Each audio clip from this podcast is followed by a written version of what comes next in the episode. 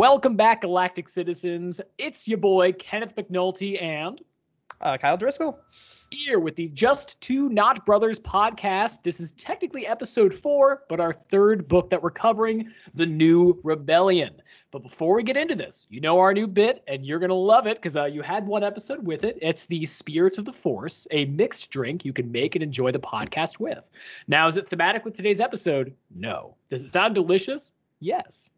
So today's uh, drink. So again, we'll have the full recipe here, and of course in the description itself for the podcast. But if you're interested in making it, it's called the Qui Gon Gin Singer.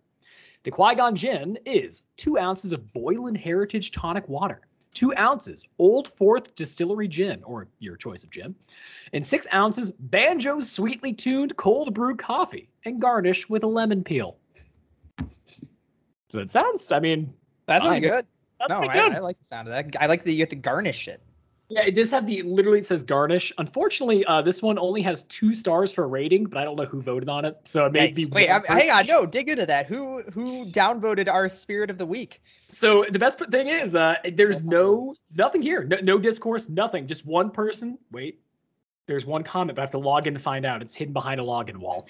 So I'm sure maybe it's. I mean, Darth Maul has a drink on here. It's called like the Darth Mauled. Uh, so uh, maybe it's the case that Darth Maul wanted to, uh, let's say, just you know, eh, poke through there, get a little stab.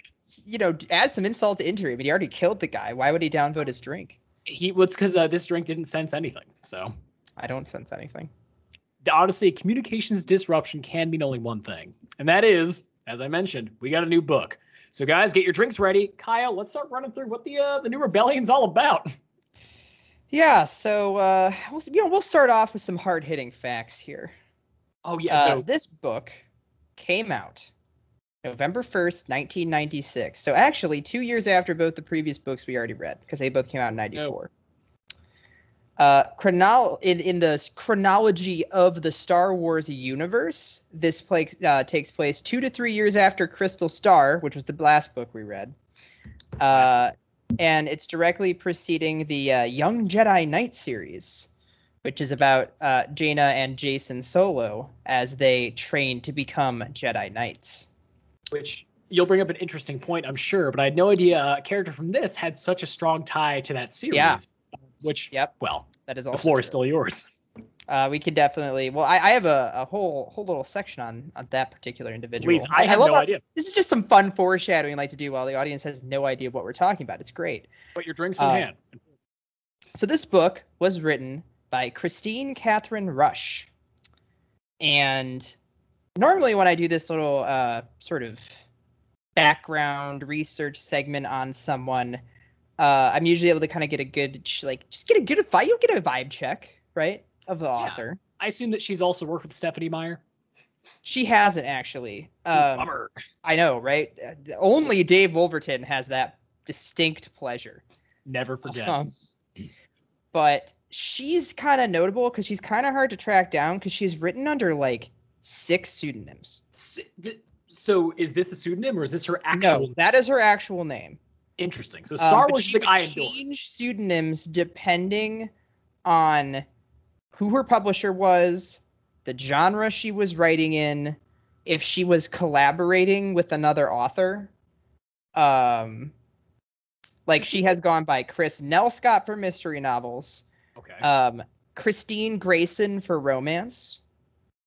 Uh, oh, as well, she also is not limited to because everyone else we've covered up to this point has just been specifically either a sci-fi or sci-fi fantasy writer. Yeah, She has written in probably every like literary genre that I can think of outside of like strictly poetry. magic realism. Oh, she has. Uh, well, magic. What do you mean by magic realism? You know, like A Hundred Years of Solitude, like books like that. I, I don't know what you're talking about. Oh, magic. I mean, it's almost hard to describe it. So I say, hey, maybe she has, but magic. You know what, listeners? This is your new favorite bit. Me reading what magic realism is because even I can't explain it. It's it's real. I it's real. Are you talking about like urban fantasy? No, it sounds like that. And that's why I thought magic realism was. Took a book assignment, read 100 Years of Solitude, completely different. Uh, really like started the rise in like the 60s and 70s. Um, magic realism, chiefly Latin American narrative strategy that is characterized by the matter of fact inclusion of fantastic or mythical elements in seemingly realistic fiction. So like there's a sphinx in downtown New York, but everything else is normal. It's well, Hundred Years of Solitude kind of takes the idea of like um imagine a city almost like tucked away, like not quite El Dorado Mystic City level, but almost like they find this place that shouldn't exist, but life there seems so normal. And they're like, there's like a weird like time dilation here, and like this level of like there's magic in the air, things that shouldn't be real or like illusions materializing, but it, it just feels like a normal day in like you know 1965 Argentina. So it's weird. It's almost like the blending of the fantastic and the real, but nothing Weird. so overt. Hmm. Yeah, you know what? I guess I can't actually say if she has written magic realism. Hey, you know what? But she did write a book has. called Hitler's Angel, which was a historical uh, mystery novel about Hitler's niece. What? Yeah. Can you read me the, just a real quick description? I, I need to know more. Uh, you, yeah, say no more. Viewers, get ready. Um, we this is research, important research into old uh, Kristine's life, and I need to know what the hell. So, assumption wise, Hitler's Angel. So it's a mystery novel about her trying to find out about her uncle or whatever. Um, so it is about uh, apparently Hitler's niece killed himself, her herself in his apartment Okay. uh, in Munich. this is Uh, at least that's what be- this is a historical fact apparently. okay. and um there was like it was called a, a suicide but there was a lot of allegations of murder but then right after that hitler rose to power so it all got swept under the rug and i guess uh this book is about some old detective in the 90s who's like telling a reporter his story of how he was looking into it in the 30s huh. uh Okay. but he was uh, a young a young undercover pi On know. B- P- I think it was like her investigating him as a fictional character. Had no idea that was uh, more steeped in history. So you know what? All right. Was that under a pseudonym or was that also Christine? Sure. uh i think it was under like kristine something amazing that I mean I, I know authors do that for different genres to She did a bunch of differentiate themselves, but it's that many is wild. yeah like she has like a pseudonym as well that's like uh you know let me see if i can remember exactly what it was now for when she's writing with uh other authors so like for example sandy schofield is when she writes specifically with kevin j anderson What is the I love that. Uh, what is the romance one? I got to know her romance pseudonym because that one it better be something. uh it is kristine grayson okay, I'll take that. It's you know what? I love it. Respectable, fun, still her name mostly. I, um she also uses kathryn wesley Huh. uh when she writes with dean wesley smith so just kind of adopts like the middle name. Interesting choice. Yeah, it sounds like uh, she has many faces or many names, but same face. So at least we know in terms of cross genre, she's the most, I'd say, decorated in terms of writing the most like flavor of books, Yes, which so I was going to bring into this in a big way. she is. Oh yeah, so uh, Hitler's Angel, by the way, was under the name just Kris Rusch. Kris, Kris Rusch, okay, as in a K R I S. Uh, K R I S, yeah, R U S C H. Still like her name. That's just a cool nickname, so that works. Yeah, and you know she she's been all over the board. She wrote a lot for Star Trek, as I think a lot of these authors uh, start somewhere. tended to do. Uh, she also wrote the movie novelization for the 2000 version of X Men. She did. I would be fascinated to read that. Holy crap! Did she put her actual name on that? Because if she did, She I, did. she she's proud of it. I'm in. Um, big money. and she when it came to star wars she wrote interestingly enough two things That's what I found. Like, a lot of she wrote- we deal with don't write that much in Star Wars. it's true well she only wrote one real novel and i'm gonna I'm gonna preface that by saying the second one isn't really a real novel um it is the New Rebellion. hey the new rebellion is a No, real I, I, it is. I was gonna say. So you're Uh, saying alongside the New Rebellion, she's yes, read. she also uh, wrote the diplomatic corps ex- corp ex- entrance exam what? and it is a like trivia book that is also an in-universe t- like tie-in Yeah. because the idea is you are tr- like training to become uh uh, have a career in like the new republic diplo corps uh but to do this you have to pass this entrance exam and the entrance exam is all star wars questions Yeah, I mean that, it's a cool thing to hash amongst Uh, friends and also feel like it's a little bit of RP Let slash me open ask RP. you. Uh, let me ask you a couple questions from the from the book, Kenny. yeah, you know what? I would like to think I'd be a good diplomat. I know a lot of things about planets, people, and I've seen Star Wars, so throw them at me. Uh, this if you answer these questions, I'm about to give you four of them. All right. You may no note may have what it takes for the core. Question: If I get all four of these correct, will you call me Grandmaster Kenneth for the rest of the episode? Well, no, I mean you're not becoming a Grandmaster of the Jedi Order. You, Oh, you become like ambassador. You could be ambassador. No, no. I know what I'm going to be. If I get these right, Luke could take me in. I'll be Grandmaster. I don't. I don't think that's. It's not the Jedi Master entrance exam. It's the Diplo Corps entrance exam. I know what I'm about. Grandmaster uh, Kenneth is almost ready. I'm sorry, Jedi Knight. I'm about to become a Grandmaster. Okay. Well, there's there's four questions. So, uh, are you ready? I'm ready. Uh, question one: Who flew the Millennium Falcon in the Battle of Endor? Next question. No, that's we know um, that's uh, Lando, and of course, oh, we're talking about that in co-pilot because it's Lando and their favorite Sullustan, who actually there are Sullustans in here, but not Nien Nunb, who flies alongside him. That's true. Um, do sand people always ride side by side? I know they walk in line to cover their numbers or hide them. Okay. How many years? Well, okay. So the text says how many years Yoda trained Jedi. I think it's supposed to say how many years did Yoda train Jedi. I like no, the phrasing is better because it almost sounds like Yoda. How long did he train himself? No, I think it's trying to ask how many years he trained Jedi. Oh, well, that's okay. So I'm trying to think in terms of old canon. Like he, so he was around Yeah, this book 900th came out in in '97. So by the fifth movie, he's in his 900s. Um, we know that he was operational during the like thousand years of peace, that was as it was called, and his species takes a long time to become mature. So, I, gosh, I'm just gonna throw it out there and say like 500 years. They actually have like an Uh, exact number. I bet they do. Let me. Because I'd say it's four to 500, but if I can't do a range, I would just say 500. Because even thinking about, I mean, gosh, probably more than that though. It's got to be like 600. No, I'd even go. You know what? I'm I'm going What's big. final answer? 700 years. 700. 800 years. I was closer than I thought I was going to be. Well, Yeah, wow, but he started at 100. He just started already swinging. lost your title. I've gotten three out of four though. Yeah, but you said you had to get all of them right. That's fair. I'm no grandmaster. I'll just be a diplomat. I'll accept that title. Uh, fi- your final question is: Where do you find the restraining bolt located on a protocol droid? Oh, wait, isn't it the chassis, the chest? I don't know. Is it? That that's everything I've done. It's always the chassis. It's where you Keep in mind, I don't actually know the answer to these. I am reading them off the front of the. Should the answers be in there? Oh, I don't see. have the book. the. I thought you said it was like a little. I mean, I extra, like, kind of wish I had this book. Actually, I wonder how much it is on Amazon. Like fifty bucks. I mean, I gotta don't reprint it from Amazon. Kristine's house. Uh, but no, I, I think the restraining bolt is used within the chassis. I, I at least far, as far as I've dealt with in games and whatnot. So, uh, let let me know if the answer's right. I'm ready for it, or I'm willing to wait for it. Excuse me. Holy shit! I know. It's a pretty good reference. We could we could buy it used right now for two fifty now. Two fifty Buy it. Buy it. Do it. Pull the trigger. People are listening to this not live but recorded that we're doing it. Honestly, that could be a fun bit before every episode. We read. Very good.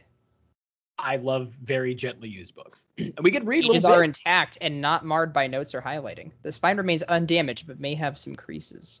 I mean, it's because a diplomat had to study, so they did their work, and I appreciate that honestly. Sure. You know what? Fuck it.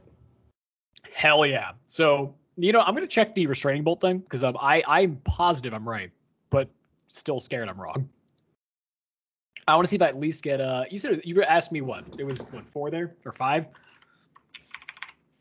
Um, it Restraining bolt on droid Star Wars. on a, uh, specifically a, a uh, C3PO unit, like a protocol droid. Again, my I, I it's probably gonna say the head, but I think it's the chassis. Force response signals. I know what that. Where do you put them?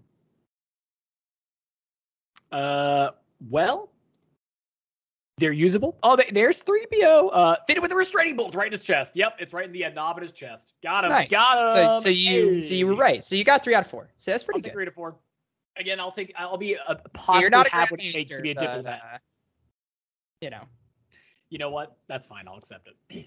but here's the real question for you. I've, we've asked this before, and I'll, I'll, flip the script. This is not ambassadorial. This is just a little, uh, little bit of trivia, which again I have asked you before, so uh, I'm sure you're gonna remember. Uh, and you've also seen Star Wars. It's from the movies. So this is from Star Wars Trivial Pursuit. A few of our buddies, uh, I actually had this question argued over it because it is, well, we'll get to it. So in Episode Six, when mm-hmm. Lando asks for assistance, which wings does he call in from the rebellion to help fight the Death Star? Uh like the very beginning when he's like all wings report in. You did it. It's all i mean that that's it's a trick question because he goes like red blue yellow all wings go in. Or not red. He goes like yellow green blue and then he yeah like says, gold's in there somewhere. yeah so he yells all but the idea is like he says like three of them so they're like oh no it's just gold uh green and like yellow wing right? And it's like nah it's all of them but uh so uh, look you're a star wars master. You know in my book you're a grandmaster so. Oh wow. Well gee thanks um, I all we tangented really hard there to the point where I purchased a six dollar book from 1997. Uh, but uh, because unfortunately the two dollar copy was in poor condition. I don't know why. Yeah. I got a diplomat heavy use. Makes sense. Uh, so finally, I'll wrap up this little research section with a little quote from Kristine here. Uh, in 1998, she gave an interview with Interzone magazine, and the question was why is it that your novels, the more time intensive projects, don't suffer because of your short fiction? And her answer was as follows quote, Because a novel is easy. It's not easy to write a novel, but a novel is, well, most of my novels come from my short stories. So actually, the difficulty of creation happens in the short story, not the novel. Once the novel is in place, once I know what I'm going to write about, I don't have to go through the molding process. It's very difficult to describe, but I think if you think of it as working in clay, the short story is where I figure out what I'm going to make, whether I'm going to make a pot or an urn. And the novel is actually making it into a shape and putting the paint on it. But for short stories, I had already figured out for me what is the tough part, whether it's going to be a pot or an urn. Wow. End so, quote real looking uh, if we're looking for some old Grecian uh, historians here, Praxiteles going there being a master sculptor. I mean, a very interesting approach, but you know, it's kind of cool. Like I like the idea that she world builds with the smaller stories and fleshes it out with a much longer novel. I mean, a novel I mean, look approach. at this book. Oh, hoo hoo. Bubba, I was like on to play, right? Yeah. Um, yeah. For uh, viewers' perspective, uh, we're going to talk about the actual books. We always describe the um, actual cover, which we will in a second. But this is a 532 yes, page book, the, the longest, longest by far that you've read. And I and I you know what I actually picked that quote out of the. I read a couple interviews with her, which was interesting. They were all from like the late 90s, um, which I'm surprised I was able to find them. But uh, I picked that quote because I actually think it kind of makes sense then why she wrote 500 some pages of a Star Wars novel. Because it's easy. Yeah, because novels are easy. Yeah, which I I love that. But um, that's what's so interesting about this too is um, kind of now that we're oh I, am sorry. Do you have any more on the research? I don't want to no, dive into. No, I was all we got left is uh, you take it away to the back of the book and the cover. So all right, that's a perfect segue. So before we discuss more about what this book is, let's tell you what it's about. So first, if you can, look it up on Google. And if not, you'll see in the actual podcast itself. You now are probably used to the fact each episode has the cover as its cover, so you'll see it.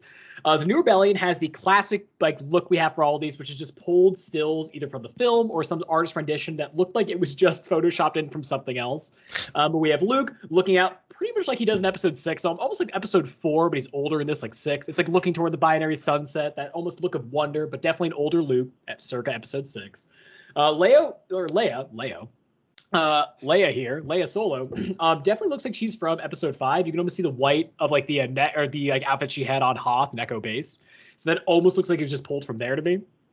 And then Han is just Han. He's just looking over shoulder like Solo here, just staring at you. Um, and in the background, we have a huge skull, which ties to our main villain because he wears a death mask. We'll get to that. A lot of stormtroopers and just other things flying around. The big thing is the huge skull just looming behind. Yeah, looming. It's just it's big. Which, to um, be fair, if you were to not know anything about this book, right? So let's let's just let's think about this before we read the back. The symbolism here. Yeah, what are we thinking this book is about based on the title and the cover? So before I read the back, and even the back doesn't give you much. But um, looking at this, I thought that was a metaphoric fall of the New Rebellion showing, or sh- sorry, what the New Republic. Um, this New Rebellion, obviously, Imperials are somebody coming to uh, crack and mar what was uh, once dead, or trying to create and kill this thing. Um, or on the flip side, it almost felt like a necromantic tie, where it's like, hey, the ashes of the Empire, this old skull has been bashed They're in, rising coming up back. in a new rebellion. So I could see that as like showing both the death of the uh, the New Republic and the rising up of the old Empire. That's kind of how I read into it. Palpatine's like, Anakin, this is the perfect ploy. I'll just wait 17 years after I'm dead, and then I won't come back for a third time, but I'll actually just the new republic will fall because I'll, I'll I don't know, like I'll have some some guy run around with a skull. It'll be great. It'll be great, Anakin. And can I? You, we're gonna. You know what? I have so many things to say about this man, but you gotta love the fact that yeah, the Emperor would be like, we're, we're just gonna sit tight because this guy, he's like me, and that's the joke in this book. It's just the Emperor again, but he's not. He will remind you, our main villain's like, I'm not the Emperor, but every single allegory, tie-in, and metaphor is just. Even at the end, Luke's like, he sounds like the Emperor. Just sounds like the Emperor, gasping and grasping for uh, power. The Emperor. So yeah, we have the Emperor. greedy skull. wheezing. I Greedy- think was I, the when I read that, that was the words wild. used. But um, so the back, the description of the book. So here you guys go. The New Rebellion. Somewhere in the galaxy, millions suddenly perish. A disruption of the Force so shocking it was felt by Luke at his Jedi Academy and by Leia on Coruscant. While Leia must deal with an assa- another assassination attempt, a rumored plot against the New Republic, and allegations that Han Solo is involved in other bullshit, Luke seeks out. It does say that. Luke seeks out a former Jedi student who may hold the key to the mass destruction. But Brakiss, that's the guy, uh, is only the bait in a deadly trap set by a master of the dark side who's determined to rule as Emperor, not the Emperor. He's targeted Luke, Leia, and Han's Jedi children to die. Then billions will follow, and a Holocaust unequaled in galactic history, because every single book has to escalate it further, and they tried. Yeah, that brings up this whole thing a, friend and I have about Star Wars numbers. Um, we played a lot of SWOTOR, which is the uh, Star Wars: The Old Republic MMO, uh, like the massive multiplayer online game.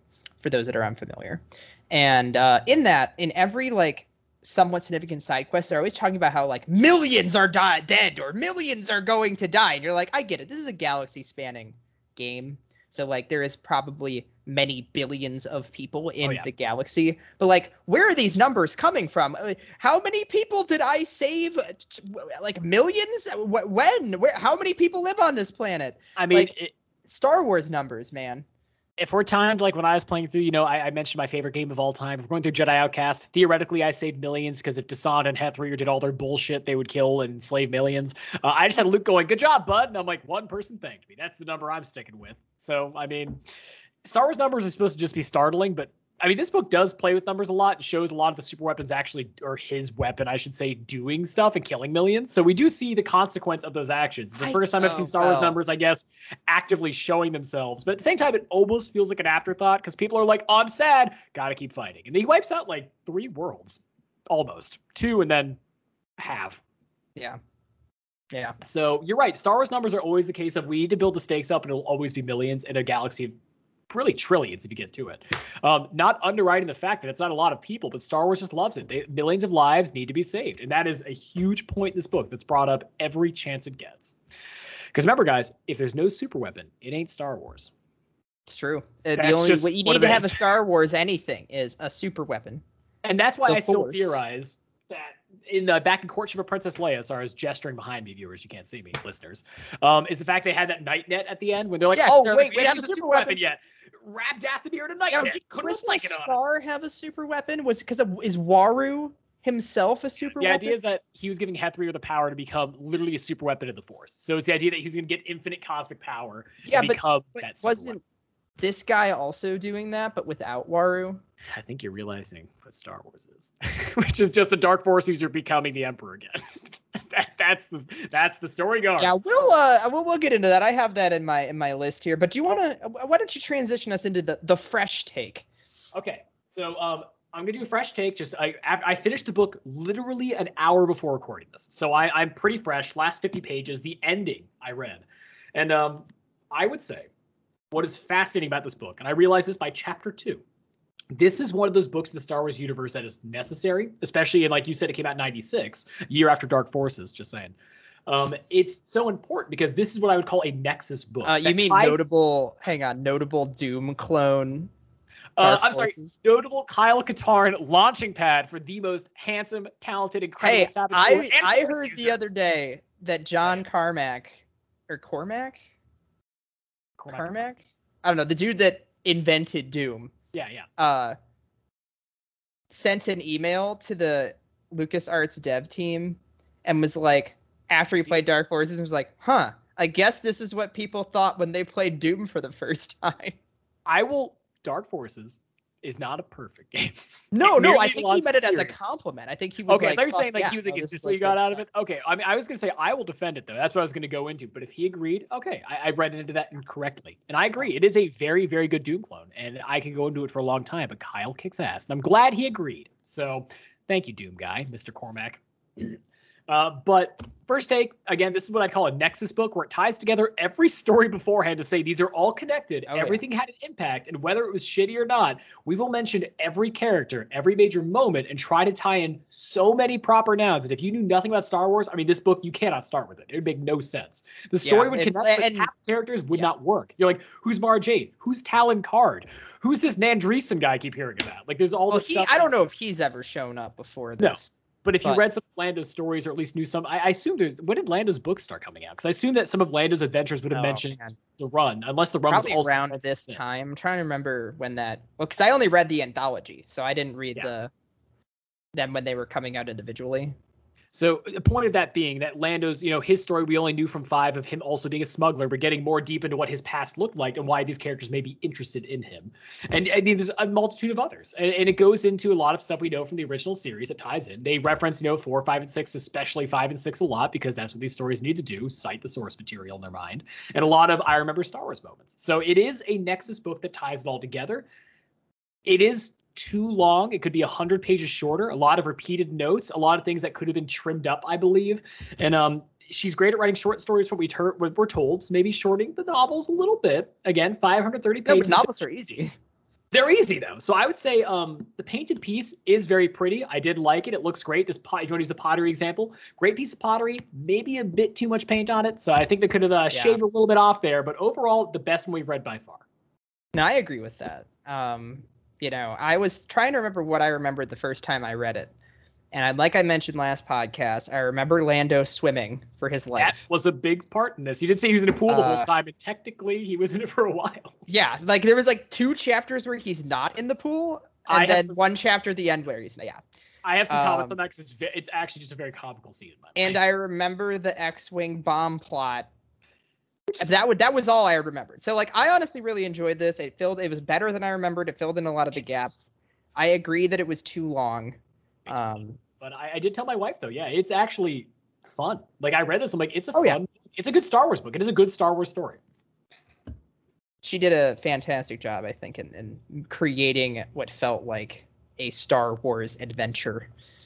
More so, I will be honest, than the other two books we. Oh, But she was able to reference them in a way that made it feel like nostalgic. Like I did just read those; they're fresh in my mind. But she mentions Dathomir quite a few times. Like Han literally goes to the same casino that he bet and won Yep. Dathomir. It's one of the first. And there's another scene on. where she's like, uh, where he runs into like an old flame again, kind of.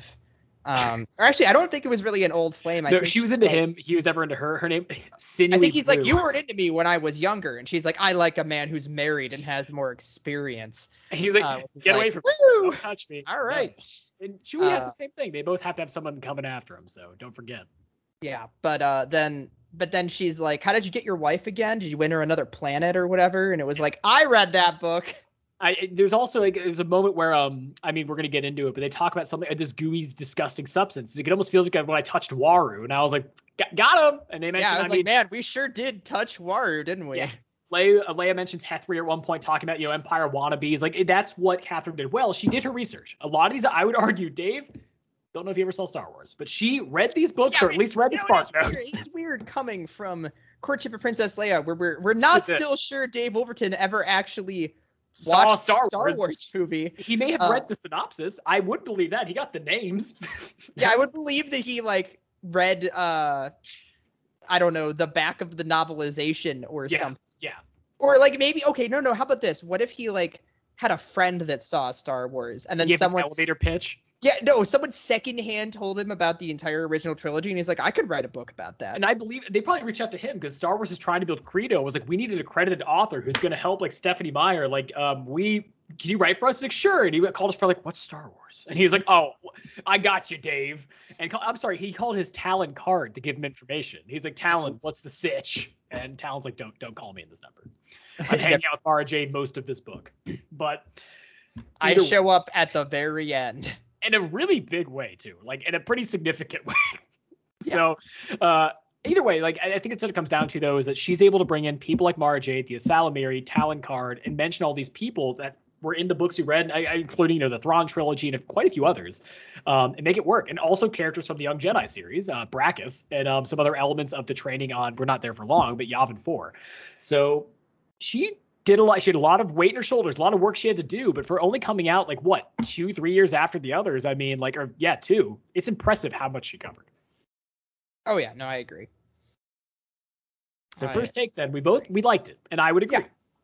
Uh, there's definitely some stuff I had issue with, and there's some, I was actually I was I don't know if I have enough for the weird, and then the entire ending I'm like, nah, I got weird. I was waiting for the weird, and I got some weird. Yeah, I have I have a little bit of weird. I don't. I'll, you know, I guess we could just summarize right now. I don't have any ugly actually.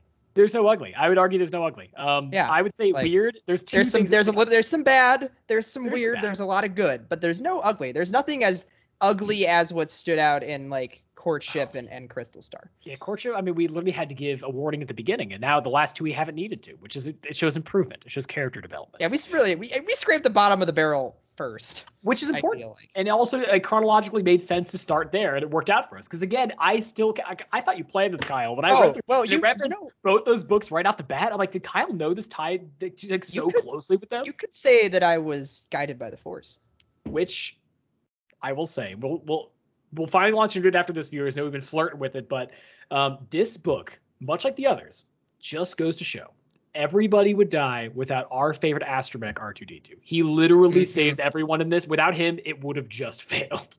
He literally, and this time, we don't just hear R2 leaving on Kursiya Station saying, like, be right back. And then just like, yeah, like, I'm going to go solve the plot. Like, this time, he's actually this just one, doing the plot the entire book. to go to his head for the first time in a book. I got to, I mean, there's others, but the first time I've read inside his perspective. Same with Luke. The other two books, we hear people react to Luke. We actually got to be in Luke's head for a lot of this book. That's a unique experience I haven't had either. So, uh, usually it's people like, oh, he's a, a soldier, like he's a god among men. What's he thinking? Luke's always thinking, God, how am I going to win? I'm just a loser. And I'm like, yeah, you're not.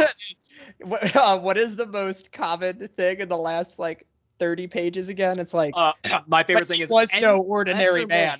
Yeah. This book posits so many times. Luke gets his shit kicked into this book. We're gonna oh, go yeah. into it, but Luke, he goes through the I fucking ringer. At every single point, Luke spends most of this book hurt, bleeding, or burned. And you, you thought the the Wampa was bad. This nothing compared to this. This is like three times as worse. So like every time he gets know, up. In, okay, so let's. I, I'm gonna do a brief retrospective here of Luke across these three novels. Um, Number one, he okay. Courtship, he dies. He gets brought back by lizards and bushes. So yeah, but then he becomes dies. like force god for the yeah, last half of the book, or, or last like quarter of the book. Um, and but he but before that, he's just kind of like there. No, he just he's there to say I'm gonna train Isolder because I have no other choice. Isolder's like I don't like there's the force here. I have to fight it. Which like hell yeah, dude go for it. And of course, being like, um, I, I can't date you, and everyone there is like, but you're you're a hot, you're a man from space that knows the Force. You're a, you're a wizard, and he's like, I know, but I'm taken by the Force. She's my wife. Yeah, so and then also speaking of mention this book in Crystal Star, uh, he's just like weird the whole time and like kind of like just, sick and just yeah. piece of shit, kind of like big sad and big angry because he's like, this the quantum star is making me feel things. And Han's like, cool, can I have good local ale? He's like, no, I'm gonna blame you for cheating on my sister and your wife. And walks out. He's like, I can never get a break. yeah, and Han's just like, why am I here? I don't understand. But in this one, he's actually the Luke I wanted him to be. Um, he that's I one thing I loved in the beginning. He's like, you know what? I'm gonna do what I love to do, and that's investigate. I'm gonna dive into this, use my force training, my piloting abilities, my insight to look into what's happening in this book, and he does. And well, gets kicked a lot, burned a lot, almost digested. Yeah, so yeah, like like we said, he he spends most of this book, and I guess we're kind of just getting into the plot synopsis now. Yeah, so let's let's, let's go into it. Um, let, us start with Luke here because Luke is the hero of this novel. I, I would say. I would say him and Leia because Leia yes, does get and Leia. so it's really the twins. Um, and, uh...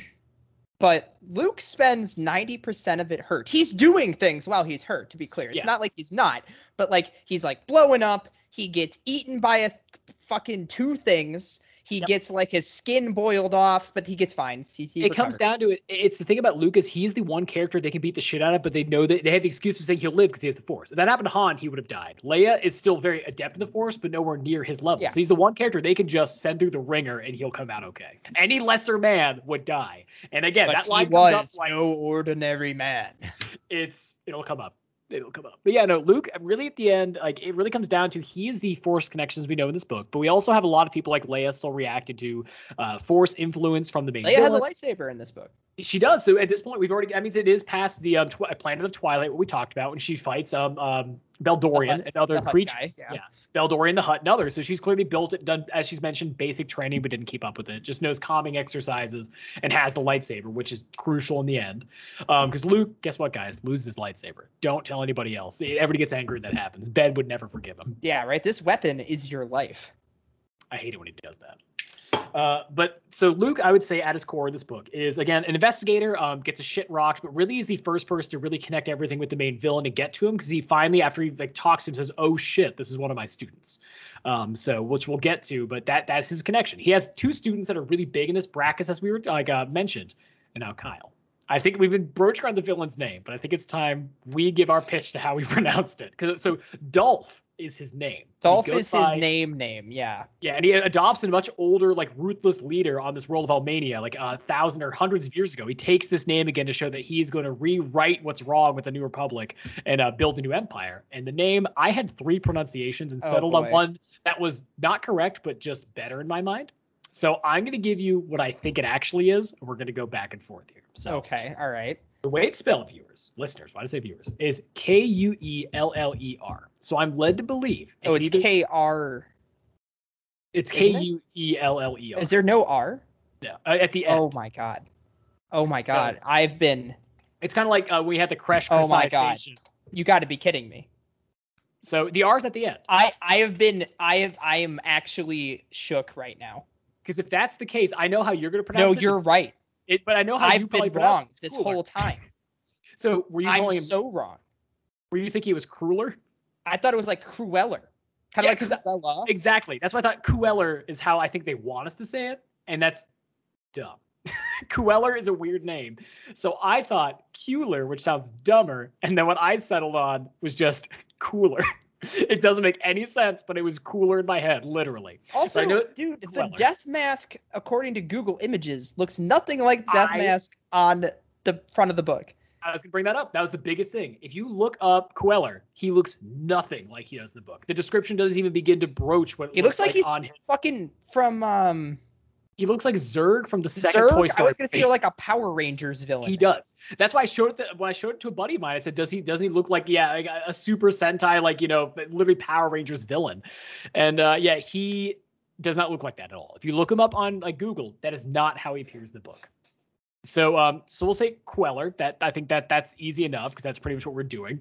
So Kueller or Dolph um, is the main villain of the book and he's the one that Luke is obviously going after. But his tie-in with uh, Leia's story is that, as we told, she was uh, almost assassinated, and pretty much finds out that he's tied into this plot, trying to kill a lot of people, and does to get their attention, to lure the twins there, to defeat them, to become the ultimate Force user in the galaxy. His mind is, if I can defeat the Skywalkers, I can rule everything.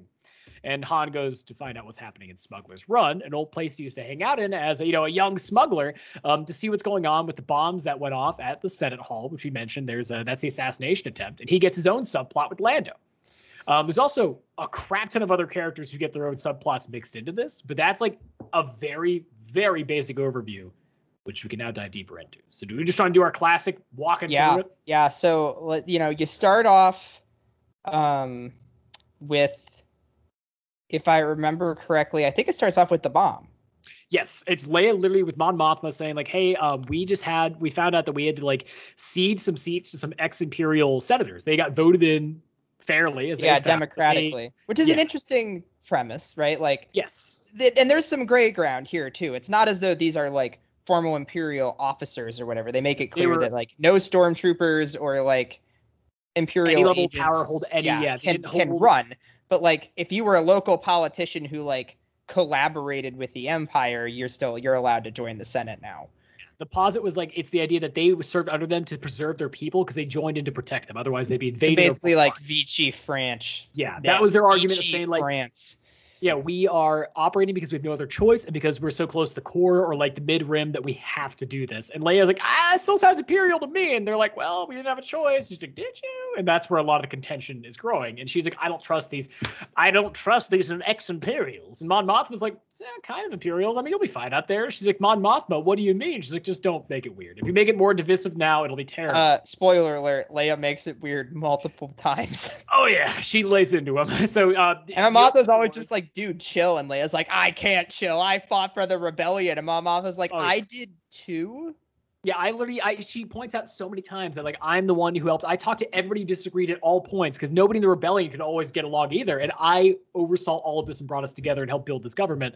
I think I know what I'm talking about. Leia's like, listen here, no, and she kicks the doors down, and then pretty much right immediately bombs go off in the Senate Hall, the old Yeah. Imperial Senate Hall, that um ancient place here on like a part of the New Republic, but then really refurbished by the Emperor. Uh, they point out multiple times that the Emperor added his own sitting rooms, his seeing rooms, and lavish halls. It sounds like Versailles. And he just went in there like, Anakin, I want to get a foot bath. Would that be weird if I had a foot bath in here with really nice filigree and make it look nice? Like, I, I want to make it a nice Imperial palace.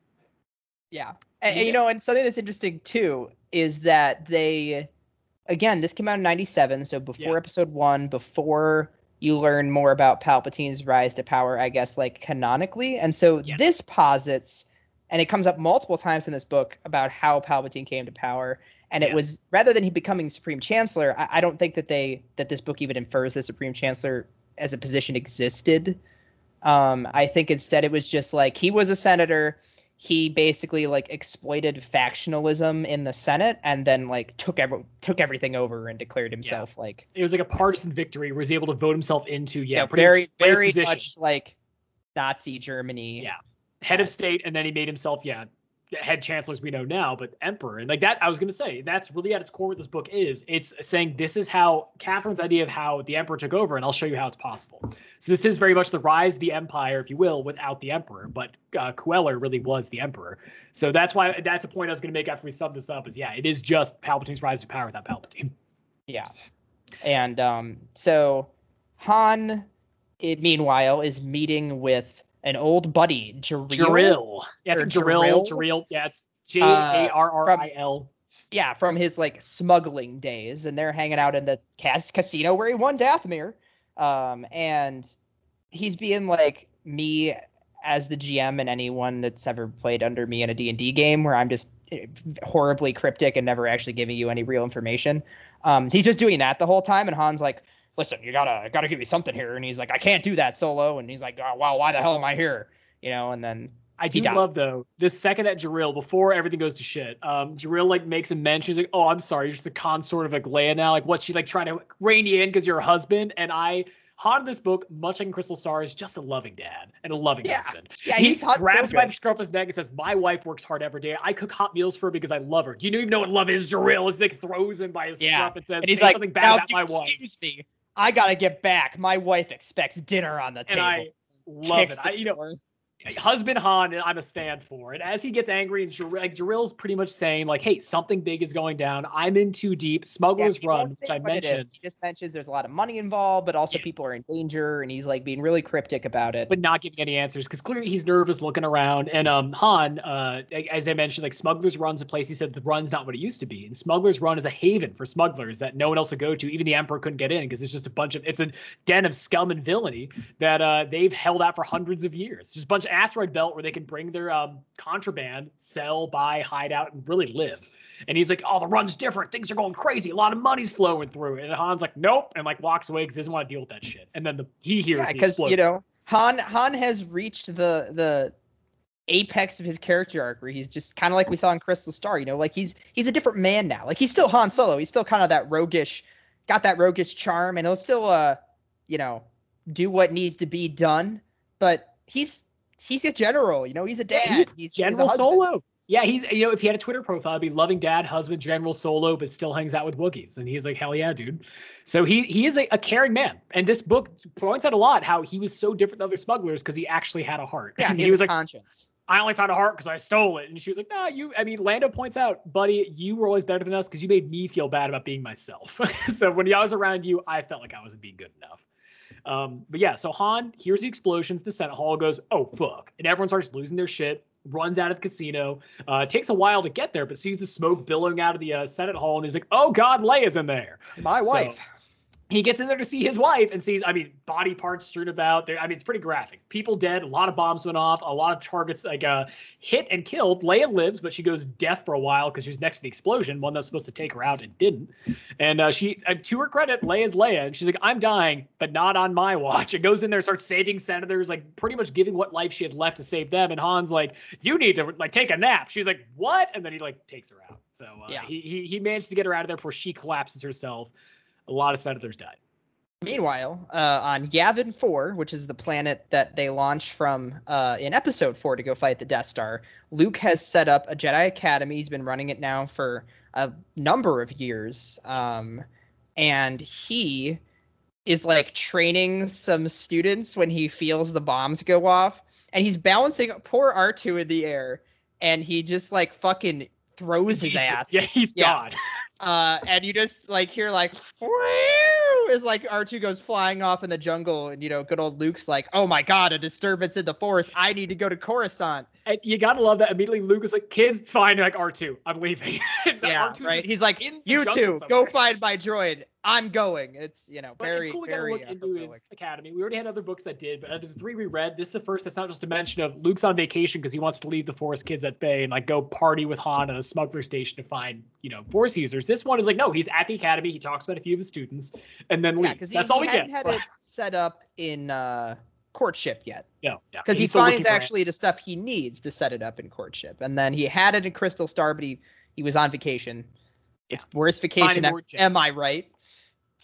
Yeah, but this time we get to hear and the kids are like, "Oh crap, Mr. Master Skywalker." He's like, "Not now." And then, but luckily he does have um his second, the one that actually is part of Kyp Durron's story. And um, crap, what's his name? Uh, he mentioned like one. I, I wrote Yeah, a there's a about throwaway line about how he was like Lando tries to call, and he's like, I, you know, Strix or whatever Strand was manning the comms and said he's gone. Yeah.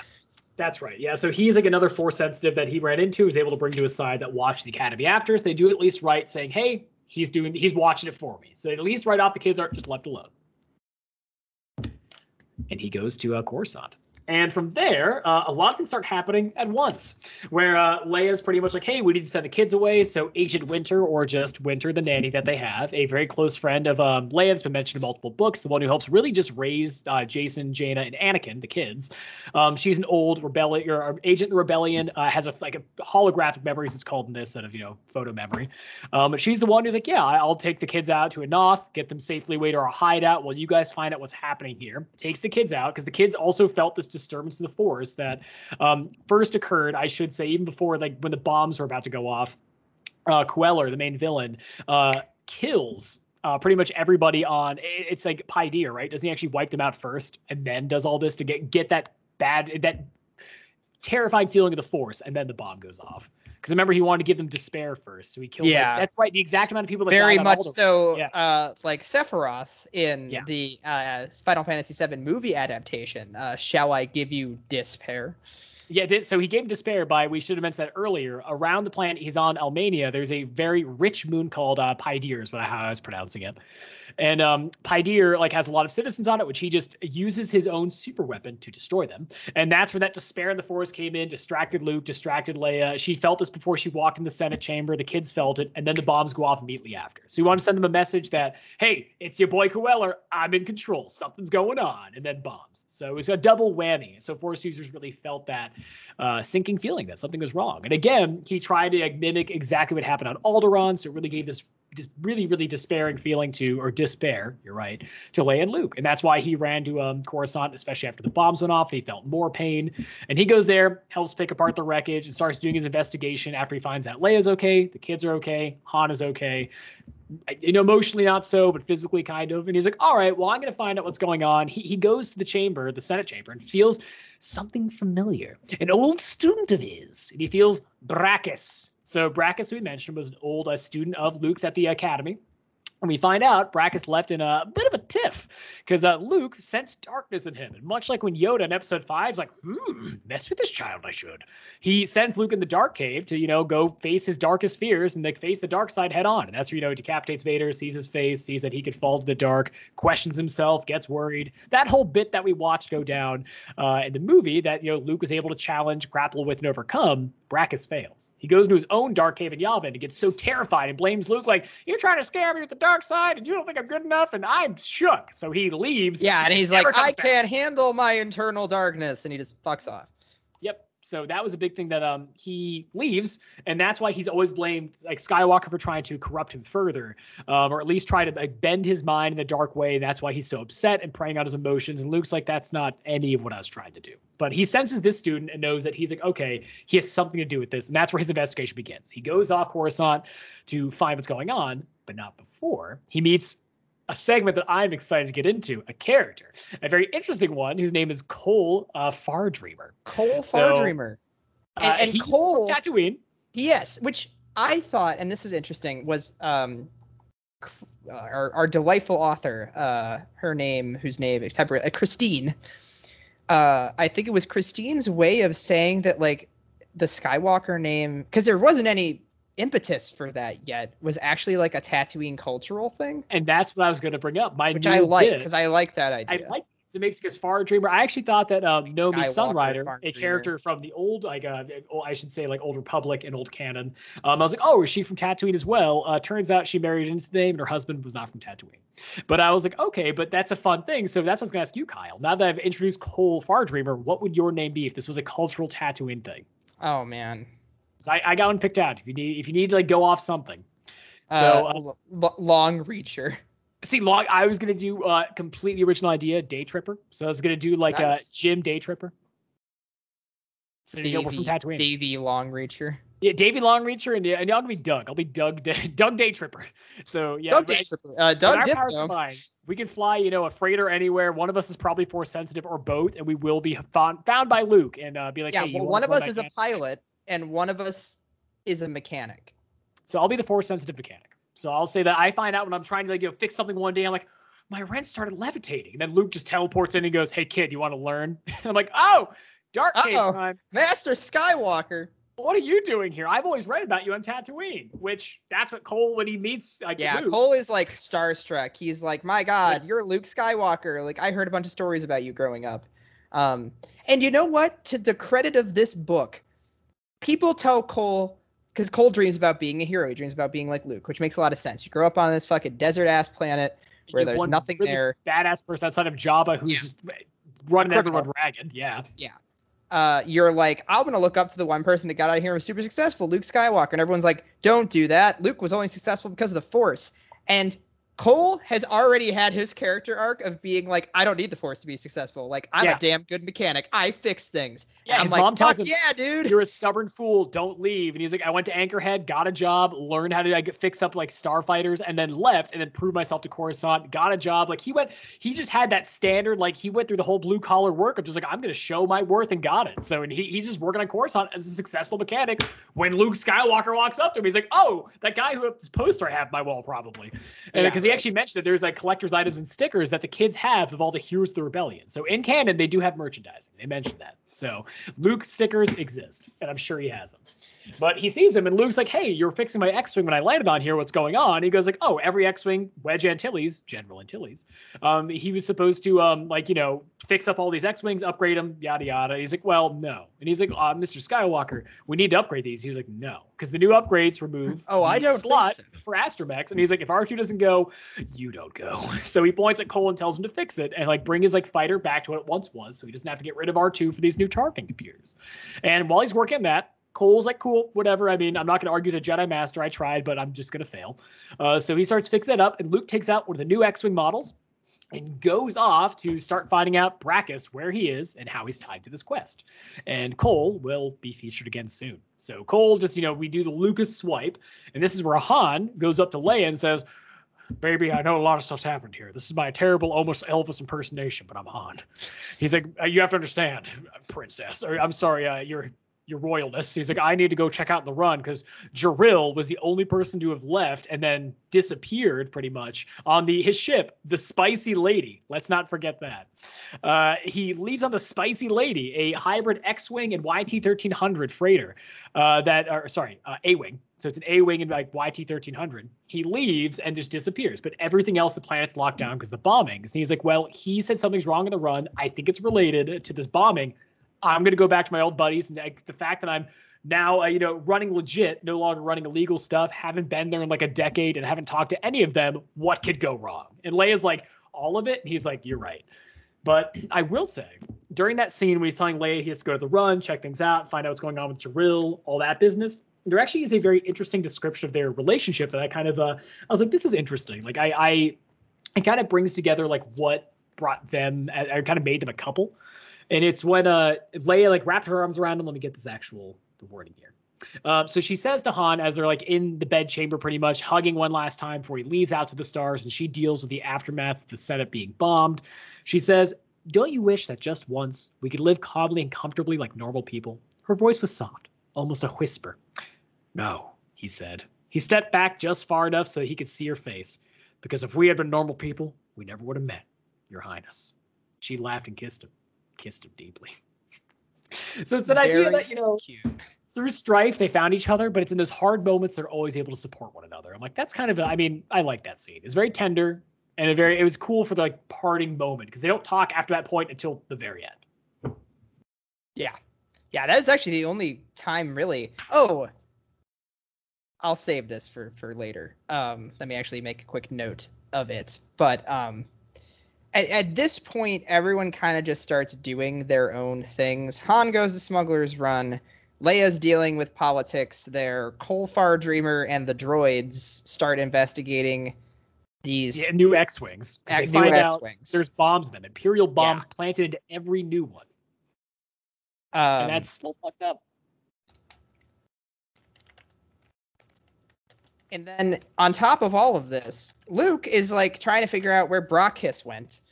Um, and so he goes to a planet called Mist. MSST, Mist, folks, write it down. Uh, that is, get this, covered in mist. And we find out where the mist comes from almost immediately upon Luke uh-huh. landing. By oh, the yeah. mist makers. They're literally fog machines, but floating jellyfish that stun and digest you. Yeah. And um oh boy. Yeah, that whole thing happens. Luke like gets his ass kicked. That's the he, first time Luke gets his ass kicked. I will say, kicked this to book. his credit little Anakin, are you know the uh, Solo Anakin Solo teaches him, or really all the kids, um, how to defeat this thing. When that darkness came in the first time, after Pydyr gets blown up by or blown up, everyone dies on it, and that really that huge like sadness in the force, much like what Ben felt when Alderaan was destroyed, came in. They got rid of that bad feeling by, as they put it, making it warm. They made a little hot like ball in the room, pretty much like we saw they were able to do in Crystal Star, and warded away that bad feeling. So Luke makes it hot and blows up the mistmakers with like pretty much a, hot force bomb and explodes it. But he still gets partially digested because you know that you know it's still there with its digestive fluid. It's very gross. But yeah, that's yeah, the first ass kicking Luke gets, which is being almost digested by a jellyfish. Yeah, and um, he gets found by Brakiss's mother.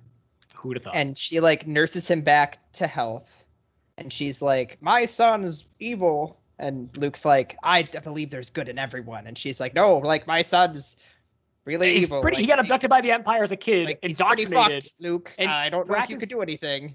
He literally brags about being an agent that infiltrated the academy and left. He's like, nah, I just sent him to the Dark Cave and he got really sad about it. And she's like, well, he's he's an agent still, still works the Empire. He's like, I don't know about that. And yeah. she's like, I'm telling you, he is. And he's like, that ah, likely story, miss. As he's like getting his clothes back on. She's like, you need to rest, man. You almost died. He's like, he's I'll like, tell no you time. when I'm dead. Yeah. He's like, so, the pain means I'm starting to feel things again. And you're like, no ordinary man. Uh, no ordinary man would say something Leon S. Kennedy would. There's no time for rest. There's no time. For- he, gets, he just leaves, but he gets she Yeah. expositions the shit out of him that he's on Telti, a planet where like is the last two years, um, or last like a major part of the last few years, I should say, um, the New Republic started working with Telti, which is just a huge droid manufacturing moon, and uh, from there, all the new droids have been being pumped out, and apparently Brakiss is heading this facility, so Luke's like, I'll talk to him. I mean, I'm sure he's still fine. Get, we'll get a little chat. So Luke heads on out to uh, Telti to go talk to him. And uh, while that's happening, as you'd imagine, Luke, or I'm sorry, Han gets the run. We'll kind of go to his, we'll do each story separately and kind of how they all get to the end.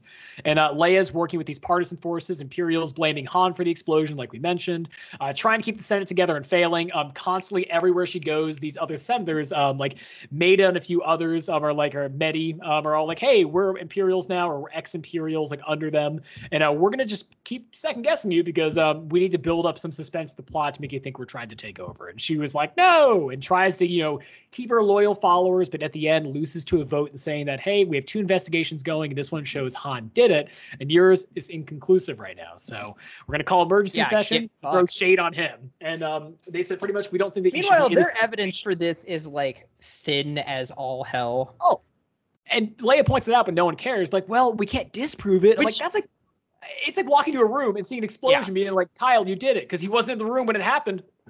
That's it. That's Not, not Han it, basically their their whole thing is they're like we received a shady transmission that just says solos on board or something. You Yeah, know, uh, the fireworks were fireworks spectacular. successful. Solo is Uh, on board for this mission, which Jarril had actually had um, on a ship. It was sent out from him. The reason they believe he did it is because that was sent out and mentioned Solo's name, and the only vessels to leave during the lockdown were Jarril's and Han. So they're like, if they left, Yeah, like you know, obviously everything's connected.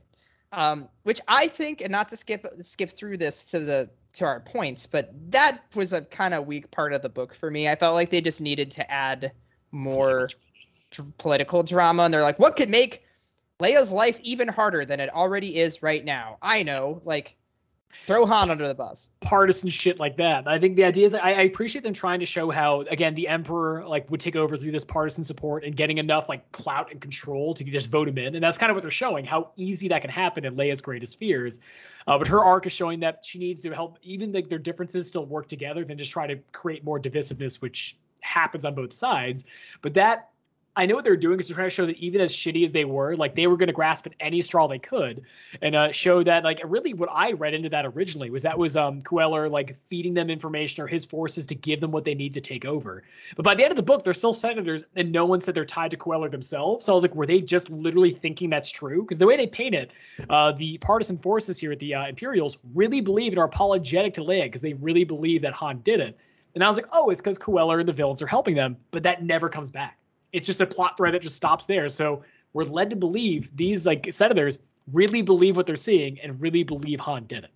It's not trying to make an imperial takeover. It's just like we think this is true, and we as a viewer or readers have to think that somehow it's tied to a bigger scheme. But unless you've read something in there that I didn't, I there was no connection. No, I I don't. I, they like and that's why it's kind of weak. You're Yeah. right. Like it does. It, it if it is connected, kind of cool, it shows. You're right. Yeah, because there's just not really any indication that they had any role in this at all. They were just kind of like being advantageous in the opportunity, like in the moment. You know, taking They still wanted to have more control, of course, because they like felt like they were the underdogs, being like these ex-imperials that are going to have like you know a mark on their back because they were under the empire. They did not support the empire, and I know this is part of like uh, Leia's story arc of finding out that yeah, again, like I mentioned before, even though we had differences and even though they were like capitulated to join the empire doesn't make them inherently evil. I should work with them instead of against them. But every senior they're working against each other, which causes her to pretty much.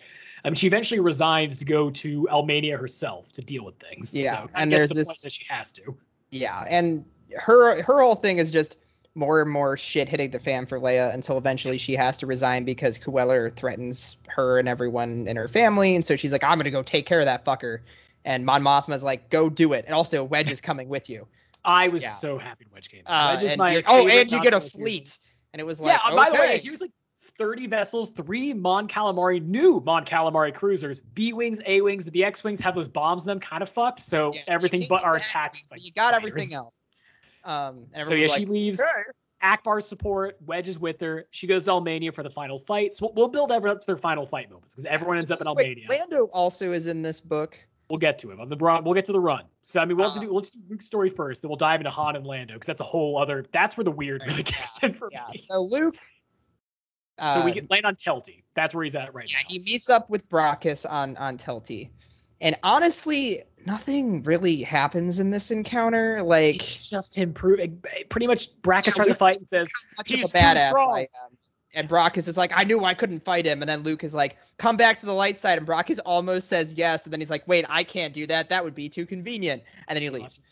He's like, go to Almania. That's where the guy you're looking Yeah, for Kueller is. is, uh, that's all you're going to get from me because he, he fights Luke and literally says, I'll keep defending, which I want to bring up a very important point about Luke's character and how he should be after episode six. Speaking of certain films that have come out recently, episode eight, we are led to believe that Luke, in a moment of weakness, the new movies, seeing a force vision of his nephew, as we know Ben Solo in the new movies, being on falling to the dark side or doing something vile, he almost kills him in a moment of weakness, but snaps out of it immediately, all because of one vision. Luke watched Brakiss turn to the dark side, fight him, hurt other people, and knows this Kueller guy, a student of his, killed millions and still tries to bring them back without hurting them because he's a Yeah. good person. And he would he, not, he in a force he have a moment attack. of weakness Yeah. because he's a good man. He, Because that he shows Game of is the Dark. He's uncorruptible. So, and yeah, even knowing people killed millions intentionally, he still reaches out. He's still like, uh, you know, Brakiss, sorry about the Forest Cave thing, but not really sorry because you kind of failed it. But you can come back and try it again, bro. Talk to your mom. Uh, she says you're evil. I don't think so. I'm just going to defend with these lightsabers and tell you to come back. And he's so good hearted, he almost does it. Brakiss is like, any lesser man couldn't have done it, but he almost got me. Those those soft Yeah, Skywalker no eyes. ordinary man could have convinced me with his words.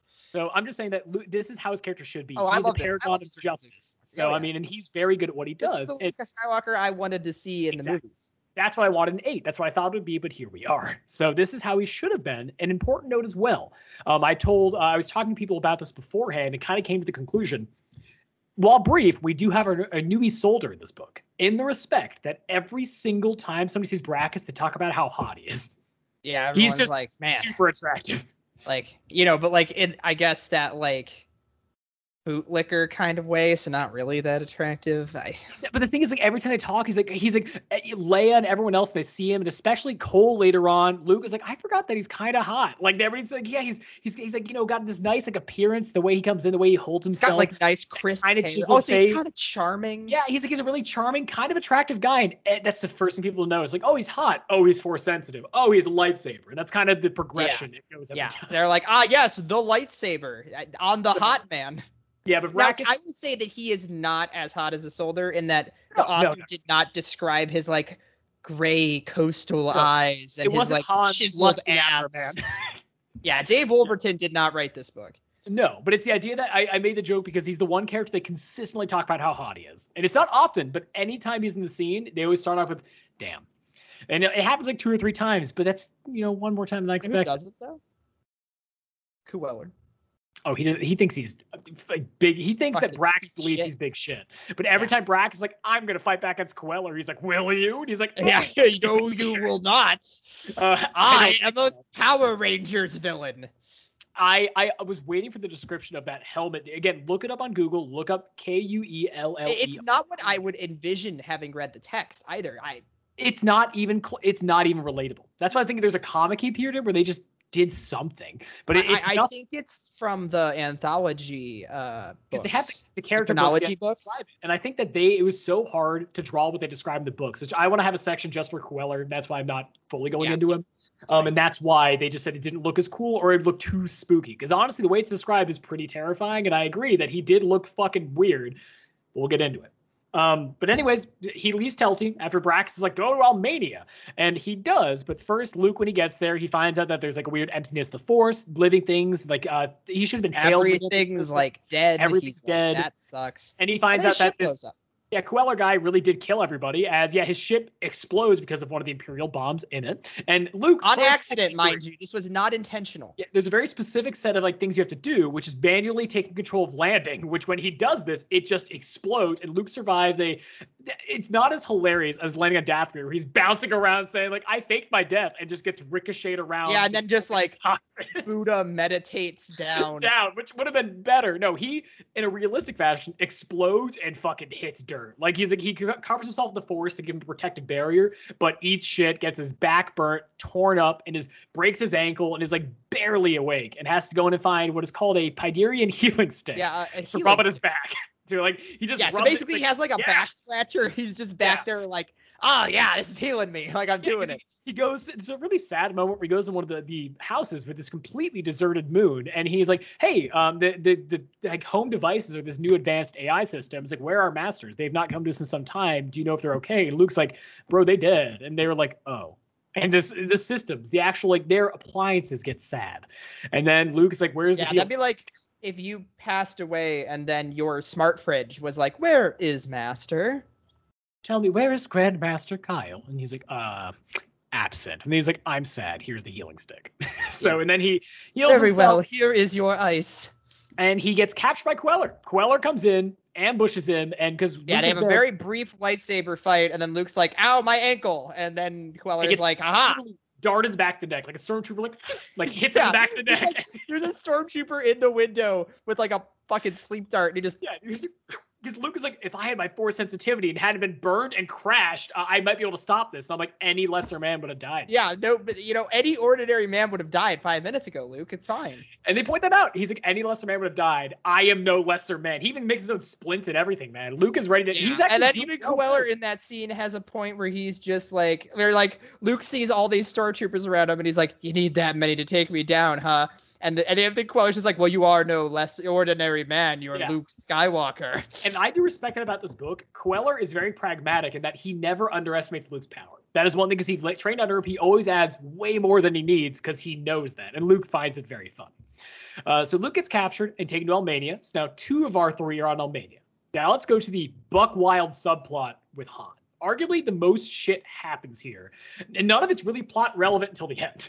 Yeah, it's just a. It's really just Honestly, Lando's wacky I don't adventures. think we need to go that in depth to it. Basically, Han is having fun smuggler reunion times on Smuggler's Run, trying to figure out what the fuck happened to uh Jarril. Jarril and his uh, sidekick, which I quick tangent, and this is.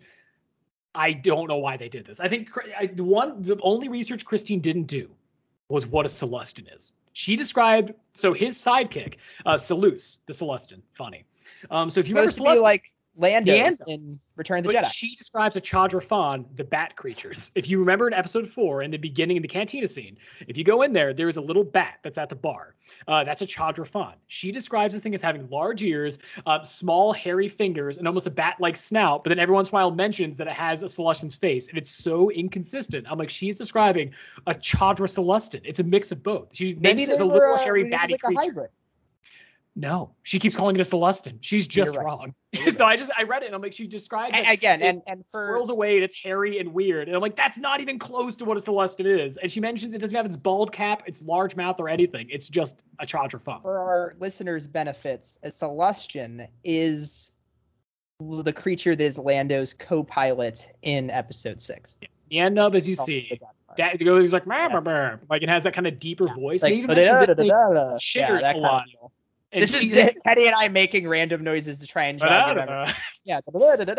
But she mentions that this small bat-like creature chitters and speaks at high frequencies, a very common Chadrafan thing. So I think she meant to call this a Chadrafan, but just never did. And you know what? To her credit, though, in writing a 500 some page book, that's that's one one that's, canon mistake when you're tying as much as she did in. That's not I just thought it was funny because it was consistently wrong. Because in multiple scenes, it is never just she fixes it. She leaned in hard to being a Chadra something. Also, uh, you know, he shoots Han in the uh in the butt.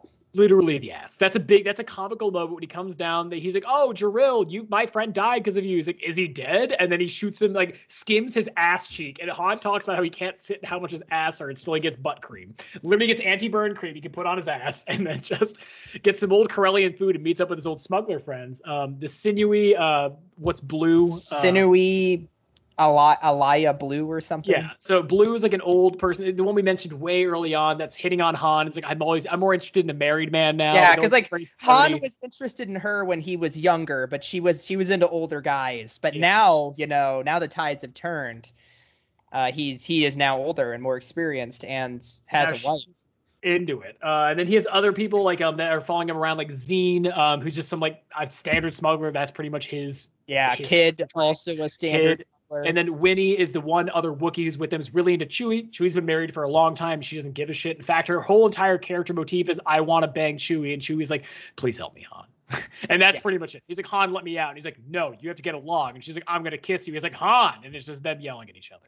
So it's a very comical, fun group that you can see got, I would say, got along, but definitely operated around each other. And Han considered them friends. That's important. And they are all. They also think, oh, you went honest. You work with. You, where's your new rebellion buddies or your new Republic guys? Aren't they going to be yeah, you're a book us? general now. And he's like, guys, I just want to find out what happened to Jarril. And then Salu shoots him in the ass. So he, he gets separated. And he so talks to him. Han just kind of bops around there for a while until Lando, my favorite character in all of Star Wars, at least in the movies, He's um, badass. And this one, comes looking for Han. And you know what? because and, and man, I love Lando's character in this book because he has a really kind of actually heart wrenching scene with Leia, where Leia has a pretty like reasonable reaction to to La- Lando, where she's like, yeah, you know, like I feel like I I know I should trust him at this point. Like he's really like, yeah, he betrayed us initially, you know, in, in Empire Strikes Back. but it's like been he's really just years. it's been years. He's made up for it, I think, he- and, like I, I wish I didn't feel weird about him. You know, like it's Han's friend. It's hard Uh, to rub off that feeling, but you're right. That's the biggest thing that Lando begins his scene with. He's having his nightmares again of Han going to Carbonite. He's like, Yeah. I'm still haunted by this well over a decade later. and like he goes to meet up with Leia because he's like, "Where's Han? He's in trouble." And she's like, "He went to Smuggler's Run." And and Lando can't go back to Smuggler's Run because there's a two million dollar credit uh, bounty on his head by like the warlord that controls one and of the sections. the guy I mentioned earlier. Yeah, so, this, uh, like, he's dragon fucker. Yeah, it's a dragon. Tur- it's pretty much a dragon toad. dragon and, uh. Yeah, Yeah, pretty much Dragon Toad. Actually, it's Bowser. It's pretty best way. It's just Bowser, and he's like waiting for him with his other glottal. Except long. It's long Bowser. Yeah, It's pretty much like uh, it's actually So you know what? It- it's literally just a crocodile that breathes fire. That's pretty much what it is, but amphibious. Either way, uh, Lando stole from him. He's not happy about it. It's been years, but he can't come back because of it. and but he's gonna go back because uh he as he tells Leia like Leia's like look you don't like we'll find someone else to go there. You know you don't have to do this. Yeah, Lando's like die, I don't think so. Like she's like you've already made up for what you did to Han. And he's like I don't think as long as I live I'll ever make up for what I did so I'm going. And I'm like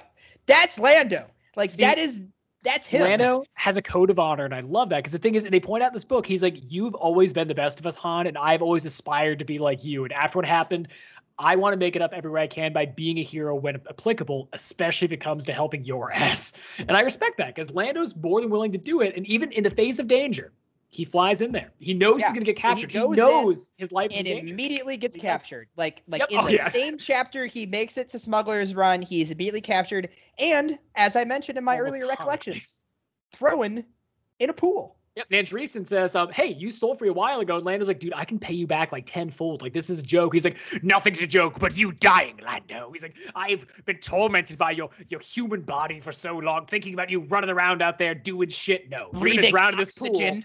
and I'm gonna watch you die. But I'm gonna take a long to my time." world. And it is comical that Lando says, "I'm I'm pretty in shape, but I don't know if I could do this." Like 20 hours go by, and he's just treading Yeah, water he- he's like, I think I've been in here like a day. of a day, like 24 Like, hours. love and that he's just like treading water. And he, almost slash cuts to him saying like, "I don't know if I can do this much longer." Twenty hours pass. I'm a little tired. As he's like, yeah, like and there's, there's even a like throwaway line about Lando being like, I think I could go even longer, but the oxygen's kind of thin in the air the here. I, I'm the not that like, I'm also tired. I'm, I'm, I need to sleep. I think the Kenner toys are right. You know, the really yoked like, Lando ones that were nothing like Billy like Billy Dee himself. I think those. This is that variant. This yoked Lando is like, I've lifted He's so- once or twice. It's so humble too, because Lando's like, I'm kind of in shape as he proceeds to tread water As for you know, 20 humans hours. tread water for like. I mean, if you're trained longer, but I can do it for like five minutes before I get a cramp and like would drown. And Lando's like, I'm a bit in shape. Yeah, he's just like, I work out sometimes. And while this is happening, um, Han finds out a critical part of the plot that is so weirdly convoluted that it's just I I will get into one of the points. I think this is one of the just bad when he finds out that Jawas have been abducted, put into sand crawlers, and thrown onto one of these. So smugglers run a split or spread amongst like these thing called skips, and they're all just asteroids. Asteroids. And Skip Five, as he finds out, um, has this whole sandy interior where they have sand crawlers uh, picking up. some people, they find out Jarril's been in this trade of picking up old Imperial like equipment, dumping it in here where the Jawas pick it up, clean it off, then resell it to them after cleaning it. So smugglers don't have to clean it themselves. And they find out he's like, oh, this is funding an Imperial operation, probably the bullshit that's tied to the bombings. As he finds this out, a guy named Davis shows up, this handsome blonde man. And he's like, Solo, we got to get out of here. He's like, how the fuck can I trust you? Just as Nandreeson's guys, these crocodile fire breathing dragon people, start shooting him because they realize that, hey, if we get Han, we can get Lando. Uh, and then they find out Lando's here, so let's just bag them It both. matter. Let's get them both. So he just goes to Yeah. kill Han, you know, settle a score. Han's like, shit, this handsome blonde haired dude's like, get in here. Um, and, well, I should say he met him earlier at a really weird interaction. Yeah, he never. To be clear, at no point does Han ever trust this guy, and the guy keeps being like, "Han, you should trust." I me." don't trust him. When you first meet meet into him, he pretty much holds Han at gunpoint, saying, "I'm not a guard here, but I'm going to pretend I am." And Han's like, "I don't. You're a kid," and like walks by him. He gets also, him out. you're not a kid because I'm not sure how Yeah, old he's like are. in his 30s, like clearly. He's like, you know, he's like, you remind me of you when I was younger, but I'm only like a, maybe a decade older than you. Well, a little more, but whatever. You're a smuggler. And you're you're idealistic youth in my eyes. As literally the whole time, too, was like, fuck this kid. He tried to not let you in, and he's or this smuggler, and he's just being weird. Like, are we trusting a guy who literally rips open a part of a wall and lures us in to get right away from all these Glottalphibs? And he's like, well, it's either be boiled alive by fire breathing dragon men or blonde boy. So they run after the blonde guy. Uh, they get a speeder, manage to rip their way out, escape the Glottalphibs, get to his vessel as um, they get the Falcon. And um, Davis finds out that the right hand man, Nandreeson's waiting in there, has tied up um, Seluss, you know, that Sullustan guy who's a Chadra has Hana the gunpoint. not He's like, Sullustan. all your friends are here. I'm turning you to Nandreeson. You're gonna be with you and Lando are gonna die. And Han's like, oh, I don't think so. As Chewie like opens up a compartment on him, knocks his ass out, antics ensue, and he kicks Davis out of the ship. After all this is done, Yeah. Davis is like, I helped you. We got this far. Let's just leave and like recollect and find out what we can do next. I know where this is all going. I can take you there. And Han says, Get out. Solo here. it's my I'll ship. see you in hell. And like pretty much kicks him out, which is an important plot point later. A very weird one, but an important one later. Um, that he kicks Davis out, says see you in hell, drives back to uh, they just go save Lando. So he goes back to skip one, gets all the smuggler friends you mentioned, the kid, Zine, Blue, uh, Winnie the Wookiee, all of them. Uh, gets in there, gets a skip six, and uh, finds out that he's been betrayed by pretty much all of them. No surprise. Which, in my opinion, this was the best written part of the book. It was. It, this one felt like if this was an, its own. This felt like a scene from Star Wars. Like, but this, I mean, that scene, just Skip could have been a story by itself. It did not have to be connected to New Rebellion. That's why I think this could have been shorter. None of it was, it was cool, but it was its separate story, honestly. and like, cause like they come in, Lando and Han are having just that classic Lando Han Witty like banter. witty banter about Well, like Han's been treading water. Sorry, Lando's been treading yeah, water. Is still hours. like fucking swole, like treading water, and He's Han's like, like, how the hell are you trying to kill you? And Lando's like, well, you know, uh, drowning. And Han's like, huh, lacks creativity. I could tread water a little longer, but he keeps wanting to watch me. He doesn't trust me. He's like, well, you want to get out? The stairs right next to you. He's like, he's making it a little difficult, Han. And they're going back and forth. Yeah, And and, it's, just you can you can just man just I could just envision Billy Dee's like silky smooth voice, very well written. I like I I'm gushing over it. Well. I, I was saying to Kristine's such a credit, good part. She knows how to write Lando. Like she she did write Lando very well. I- think she wrote Lando and Han both. really. Yes. Yeah, and that's why that felt like an episode five encounter, almost like six. But it really felt like the revert. You know, he's saving him from you know going into the Sarlacc pit again, but Han's not blind this time. So it felt like that survived. That scene, same banter, same kind of fun, but then all the like the kid, Zine, Yeah, Winnie, shit just hits the fan. Uh, There's a big shootout. They kill uh Nean Liam Neeson. Uh, yeah, Mr. Neeson. Oh, the Qui Gon Jinn, which I hope you're enjoying. yeah, that's our tie-in. There we go. See, there, we got. Um, and they escape back to the hangar and they're like we gotta go uh, and then everything just kind of explodes Yes, and find out droids are Yeah, exploding. that's how is- han gets tied into the actual plot of the book is because it turns out the smugglers took a bunch of the droids that were supposed to go to the Coruscanti fleet that Leia's in charge and Wedge are in charge of that are going to Almania. Yes. And so that's weird, but that happens. So then found out Kueller's super weapon is he literally just puts droids. bombs and X-wings and droids because everyone has them in every home, and he's been building them on Telti with Well, Brakiss. I, I mean, I wish So- we had an X-wing in every home, but Yeah, as we, that's we would save a lot of people, wouldn't we? but the idea is that these droids in every home, and that's then my of course political platform. that's X-wing for- it's an X-wing in every home. I have mine right there, a little model, um, full size. But yeah, his whole idea was that's what he's been blowing up. And he's already at this point, um, the main villain's blown up two worlds and over two like entire moon, a world, and then the Smuggler's Run, which he thought was Coruscant, but has been blowing them up with this. And that's when like all hell breaks loose. Han's like, gotta go to hero mode. And this is where he gets the really weird exposition drop out of almost nowhere. After everyone betrayed him, they gun everyone down. Blue is the only one that gets out there, the sinewy blue. And um, she's holding Davis's corpse, and she's like, "You weren't supposed to be She's here." like Davis sobbing uncontrollably. Like She's this "You're was my be Albania." lover. You should have trusted him. Blah blah blah. And Han's But like, trust I don't trust anybody. was Also, was betrayal. suspicious as fuck. Yeah. Yeah, because as you find out, Davis was to bring him to Almania so he can get captured to lure Leia in. So the whole time she was on his payroll, um, Kueller's payroll. So she, at the end of the day, was supposed to get Han off world with Davis's help. So he was right to say, "See you in hell." So that's why he's like, "I want to shoot her, but I'm not because I'm a good man." And he's so good, in fact, he stays behind with Lando and Chewie to triage the wounded here. Uh, has a, some really tragic moments of characters, like seeing loved ones die in the run, and then manages to get a, a local world that's kind of like, "Hey, that's a lot of smugglers." Are you sure we should take him into our medical facilities? And Han's like, we're Yeah. coming. So he's like, we're, we're, I'd bring. Oh, and like, they yeah, and they think that he is the president of Yeah, the yeah. Republic. I'm But he- married. He, the introduces himself as husband of the president of the Republic, Leia Organa Solo. Um, and either way, uh, he saves them all because he's just too kind-hearted. And that's where Lando is like, you make because that's what bad." that is what Han Solo is at the end of the day. He is a good man. every single person that run said you were always better than everyone else here because you actually had the conscience we mentioned, uh, and that really shows here. Like, even said You were a and Chewie got shitty smuggler, Han, but you were a good person. And they even referenced when he found, you know, uh, Chewie when he was enslaved originally. That's how easy. There's a reason he saved him because he he was a bleeding heart. He knew he had to do the right thing. All right. So Before we go, I do want to mention one thing. What? One of my favorite exchanges in the book.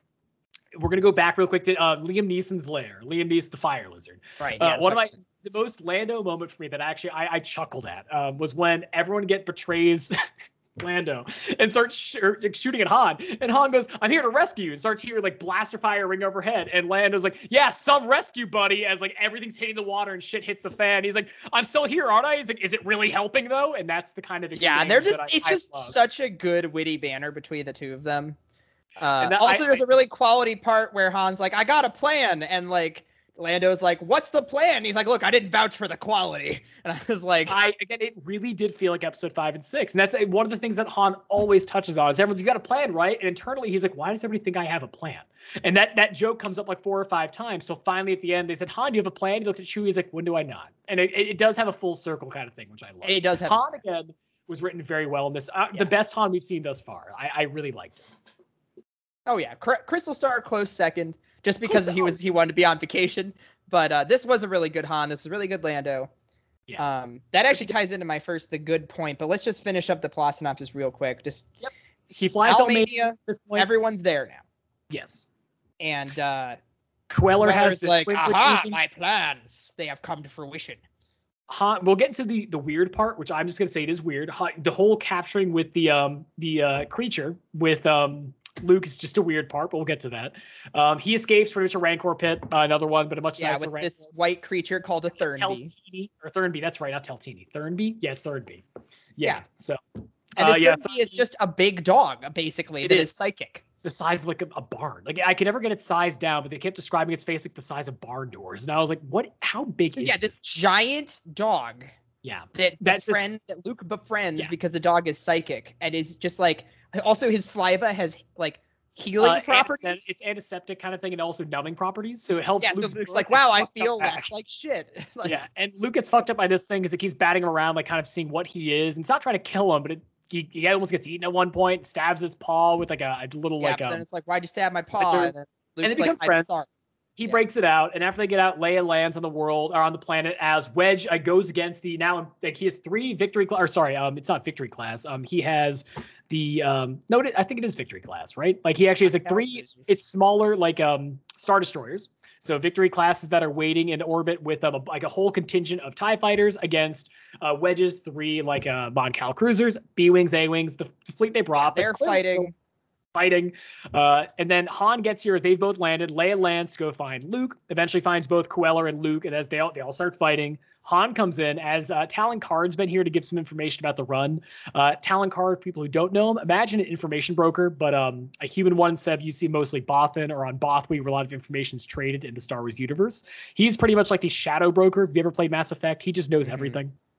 Um, so he and Mara Jade, Luke's future wife, are running together, just doing adventures. Lando's actually adventuring with them before this, and um, Han's like, "I'm going to call a favor because I need them to help get me to this world, and I need Mara because I need to be a Salamiri because he finds out this is all Force bullshit. So if you remember Ysalamiri Miri from the Thrawn series, they have this negative Force zone, so Force users cannot access the force if they're within a certain range. So Mara Jade brings him on board. Talon Karrde gives him a thumbs up, like "Go get him, kid!" And um, he actually joins the fleet. Talon Karrde was going to turn tail and leave, but he goes yeah, in to help. He's like, "All right, I'll help out." Um, There's a, a moment where Han turns to shoot one of the start of the victory classes there. He's like, I'm gonna take it down. And then Ta- he blows up and he's like cheering that he did it. And Mara's like, nah, that was Talon, as Talon just strafes its ass and helps yeah. to you know, win the day.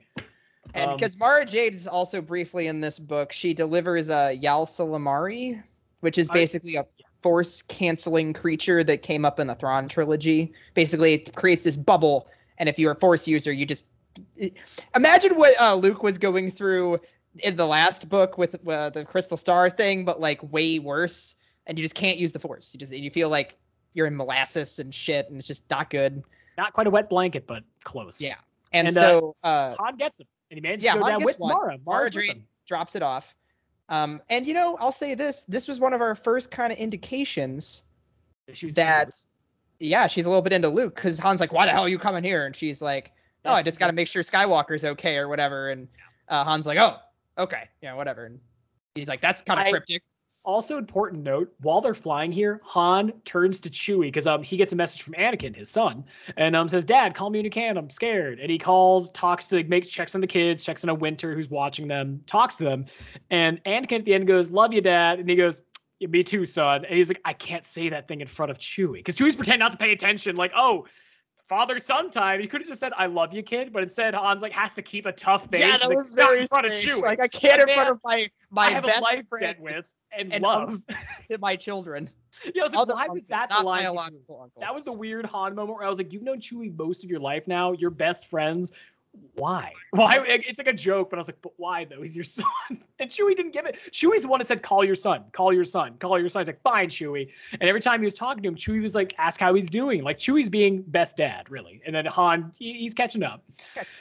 And uh, yeah, either way, funny uh, scene. I can't say I love you because uh, that's too much.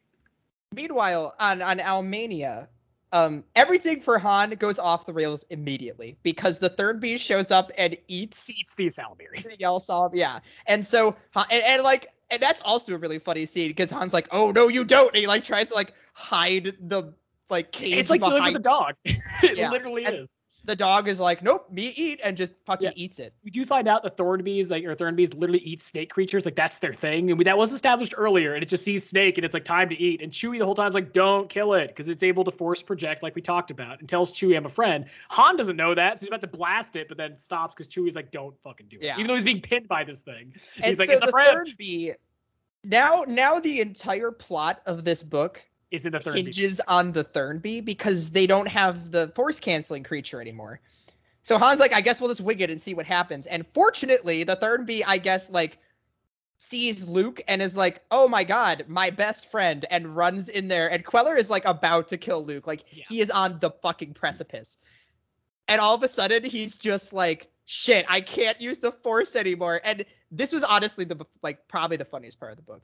He like looks behind him and he sees Han in the alley, Chewie behind him, and like sort of hunched over behind them is the fucking Thernbee and, and Leia and like all this this comical crew as Luke at this point is like what they talk about it uh because Leia's looking at him saying like hey he's doing that thing Ben did where he's looking yeah like he's got to sacrifice himself died. like Obi Wan but Luke's about to astral project pretty much as he's done in the past and kick his ass through just Force potential. And right when he's about to do it he's like I can't feel the Force. And he looks up and sees the dog. He's like what? And then he realizes everything that's happening and literally laughs at Kueller's face. And he's like he's laughing at me. Skywalker Skywalker is laughing as Luke, burned, bruised, beaten, covered in saliva, is just like like pointing at this guy who thinks he's tough shit. Now they're all just use in his mind, as he said, no longer force sensitive. So just yeah, they're all just like basically children. They're like, yeah, this lightsaber feels like a hundred pounds heavier than like it a steel was. sword, which I mean, it's the idea. You gotta love the fact that without the force, it shows just how chummy Kueller and others are. Because he's like, I,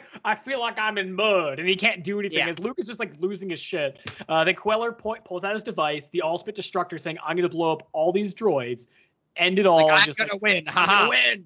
And um, flashing back to what we mentioned R2 being the best, him, Cole, uh, Fardreamer, and R3PO go to Telti and just shut off the devices. Through a very comical droid battle, R2 gets there and pretty much puts in a code and says, fuck you. And then you know, does his Will's I, I'm not gonna lie, I did skim over that part a little bit because I think I knew kind of just what was gonna be the end Long result. story short, they fight the um. So there's this thing called like the the Red The Tide, or pretty much like the Red Guard or Red Terror. Yes, it's pretty much a bunch of communists coming after him. Where it's a bunch of like uh red painted um droids who are supposed to be the enforcers of Telti, uh, Brakiss's right hand. Uh, they come chasing R2 and 3PO. R2 literally gets an army of R2 units. Like, smokes an area and then just has all the red terror shooting themselves and then just, like plugs his arm in, deactivates the bombs, saves the day. Literally because of him, he deactivates all of them because he finds out they're connected to the droids first, Han second, technically. So R2's on his shit from the beginning. Yeah. And just uh yeah, gets it done. And him and like Cole and everyone else save that. Uh Brakiss goes or Brakiss, uh Kueller's like, what have I done? I what? And then Leia caps his ass. Just gets oh yeah, Leia like shoots him in the head and shoots him in the gets chest. gets. Han's uh pistol through the force. The Thernbee almost fucks that up too because the Thernbee is still trying to go like lick Luke. Uh, and so he like Luke. walks into her force radius and it, like the fucking blaster falls shorter than it should have and she's like god damn this fucking But dog to her credit, she just, I mean, literally like Han and Rito. just picks it up and just boom, face, like once in the the head chest. and then once in the head again and Luke's like Leia no Because you see, he lifts his hands to defend it and shoots through it. And he's like, You gave into the darkness. And like Leia's like, But if I can't feel the force, does it count? Yeah She's like, quality line like maybe it doesn't count if I can't feel the force shoots him again Yeah, she double taps him and he's dead. Like Kueller just fucking dies because This got is why I'm not a. Jedi, she says, and she just fucking caps his ass. I'm a diplomat. And yeah, she again. He talks about his ruined chest because she shoots him in the face and the chest, and just they rip off the mask. He's wearing the death mask. We'll describe and see he's dead. He just looks like a kid. He's in his like you know probably late twenties, and like just said Luke's like yeah he was one of my students too, one of the strongest and fell to the dark. After we find out, uh, well actually we'll get to Kueller's story during another bit, but he has a, a tragic story as you'd imagine. Falls the dark. so whatever. the the the end of the book is they all go back. Luke goes back to Yavin for like To heal- really he's different at all. Yeah, to basically heal the fact that he's just been fucked Three times. yeah, a bunch. Um, Leia comes back and they're like, "Hey, you're the president again," and she's like, "Great." Um, my like, "I don't have to do this anymore. Thank God." Wedge lives with one of the coolest like uh, tactical battles in space because he finds Yeah, out that very well their ass kicked is by droids, and he's like, we have to be uh, illogical, so he does some illogical shit and beats a droid run like Star Destroyers. Armada, yeah. So Wedge comes back a hero as well. Uh, Han Uh, gets to just see the kids again and everyone else, or the kids come back safely with Winter, and it ends and Lando's not dead, so and Lando, yeah, he I, I literally. So they find out after they thought he was dead, they pretty much stripped um, the Lady Luck, his personal ship, and he asks Leia, "Can you pay for everything I lost?" So she pays for it out of pocket, pretty much, and just refurbishes the Lady Luck, and he's you know a hero. So it ends very happy for everybody. Really just Kueller dying, and um, a lot millions of people still dying because of his actions. Uh, but they stopped the billions that would have and saved the day. The last line being Leia stating as she walks back into the Senate chamber, now uh, rebuilt enough that she can actually speak to the, her constituents, and of course, talking to the uh, senators who are ex Imperials. But now uh, she sees them a little differently. She would set the tone for the new Senate term, and this time she would do it right. She That's talks about doing it with unity and respect. Um, so yeah, that that's the book. We skipped over like Kueller's parts, like his perspective, because I want to talk about that in my actually, I would say a bit of the good section. I actually like him as a villain. Ooh, uh oh, discourse. Yeah, 'cause I- Discourse. Is he perfect? No, but is he a Star Wars villain? Yes. Well, I, let's get right into that then, because I feel like for me, most I covered most of my good points. Like I'll just run through them real quick. Yeah. Um, fantastic characterization. Everybody felt really good. Um, I would have loved for this to have just been a book about that stuff on Smuggler's Run because that was just really Again, fun and well That could written. have been a book by itself. Um, the ensemble cast are all here. They're all doing stuff. Feels good. Like Wedge is here. Mon Mothma is here. This just feels so much more Ackbar, it feels Connected. connected. Yeah. to the like EU than the past two books kind of have. I felt like the fat the past two books have felt very much so like they were just put out in a vacuum. Um, besides Crystal Star needing to like talk about the kids, that was the only thing that they that it had going for it. But like everything else, like you could have just basically given fucking courtship to someone and been like, "What is this?" Like, yeah, you it's know what I mean. story in any context. And Uh, important note: the kids only have like three mentions ever. They no God. chapters dedicated to them. After after Crystal Star, I could not do another kid centric book. Nope. Um, so that's all of my goods. Uh, we touched all mine uh, pretty much. So good was um yeah, characterization was perfect. I think the best Han we've seen. I love Lando, and they made him still very uh, witty and fun self, but more of the uh, the Lando post five, which is very remorseful and looking to do good, like even better than he had. And I love that. He always talks about post Cloud City. So I mean that that's kind of the new Lando.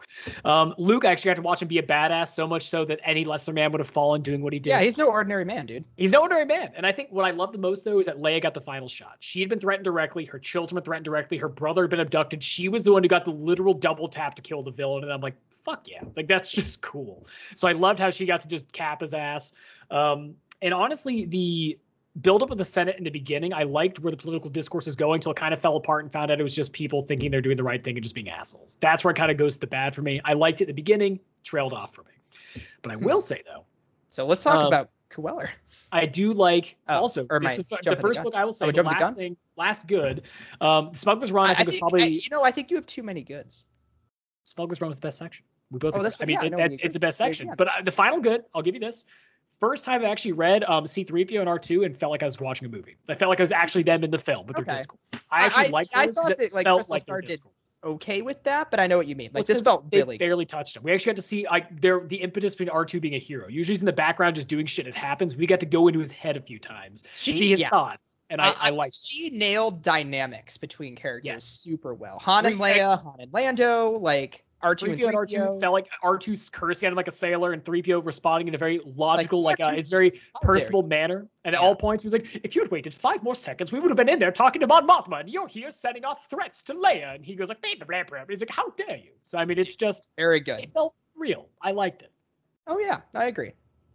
So, I, I I'll take back my uh you have too many goods. but Kueller straddles the good and the bad for me. I'm gonna be fully honest.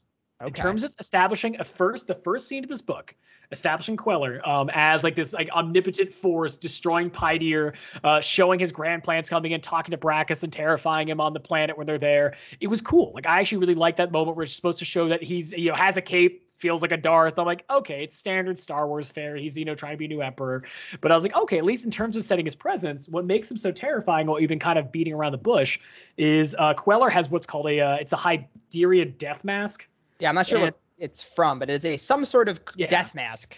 Everyone Uh, mentions it uh, multiple times. It's the idea that it's literally a white skull wrapped around his face. And the idea behind these death masks is somebody wears it uh, near the end of their life, to like, or most of their life, depending on what they choose. And it stores their memories. So it actually stores memories, actions, and movements. But he used the force to actually animate it with his face. Yeah, know it like to- melds to your face. Yeah, So and it's supposed to again like, smile and a mouth move with, like, Yeah, it's got, like, and- jewels on either side of the eyes that again are memory chips that store his memories so future generations could wear this or plug it in and see through his eyes. And that's like what these masks were for. And everyone's like oh yeah we had these old exhibit on Alderaan or on Coruscant but no one ever wore them. But he did so uh, he had this terrifying mask uh, was supposed to you know instill fear in people and got stronger every time he blew up a planet which or killed the people like Pydyr another world the run Coruscant all this pain fed into him to make him this very powerful figure that everyone keeps saying the biggest threat the galaxy's ever seen, even stronger than the Emperor. He's gonna be big, which is where it gets dumb. Is they just start trying to build new Emperor Yes, again, which is always the story. that is my biggest issue with Kueller is he just kind of like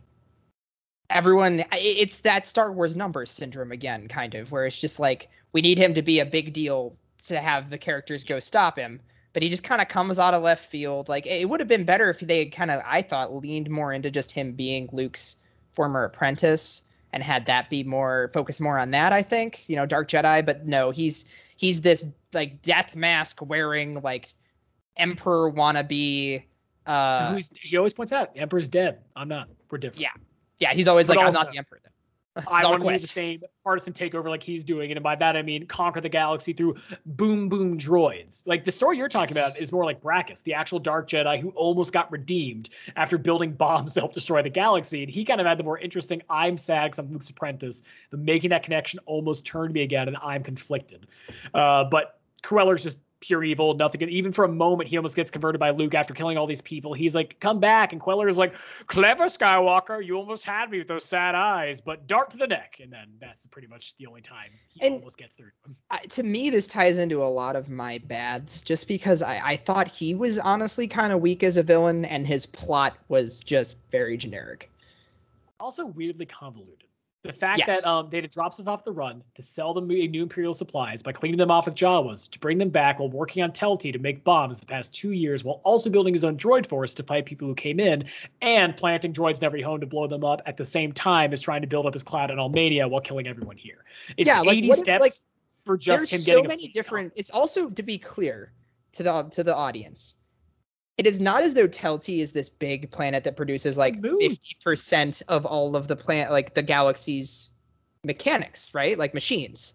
It's just one of many fucking things that makes robots. So like, this is in my mind the the way to proliferate this plot is really just not great because he's basically relying on capitalism. He's basically like, yes, people will want to buy Brakiss's well-designed droids enough that it'll be fine, and then I'll be able to get all of them in the bombs in there, you know? Like, also, how did he get the computers for the X-wings? I don't know, but like, and how did he get the three star destroyers? Uh, how did he get? I mean, the droids demand it. Brakiss made it. That's no problem. But the idea that not only did he have that, but got the clout to follow all this and all these people. They don't go into how he got here. He's just here at this point. Like I've succeeded.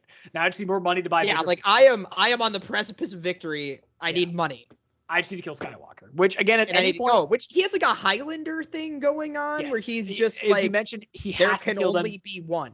because as long as he exists, I will never be the most powerful. He's Grandmaster fucking Luke. And mind you, uh, this is the like Star Wars syndrome as well for any hammy villain. I he could have when Luke got knocked out, could have decapitated and been done there. He's like, no. In pit combat, when Luke has been weakened three times, that's the fair fight. I want to choose to say I'm better than him and Leia too. Yeah, I think, why I think he was like, I want to have the siblings die together because they Yeah. represent the Jedi. But at the same time, his whole idea is like I'm waiting for them to be together so I can fight them at like you know a strength to prove I'm better than them. But he has to still make sure that like Luke is weaker because he knows he's not strong enough to beat him. Even though his whole impetus behind his character is I need to be strong enough. Yeah, like throw him in a back to tank, have a fair fight. I don't know. Yeah, and the idea is like instead of actually doing that, he if he really thought he get, couldn't beat him, he should have just cut his head off there when he darted him in the back of the neck. But instead, he's like, no, I'm going to weaken him enough so it's just going to be embarrassed. I want to embarrass Luke. But that was never the point. He wanted to triumph over him. Here's a, a quick discussion for you, tangentially related to to Kueller. Um, was Brakiss necessary in this book? Uh, Brakiss was literally his only point was exposition. Could That's could you not have had uh, just some stock character?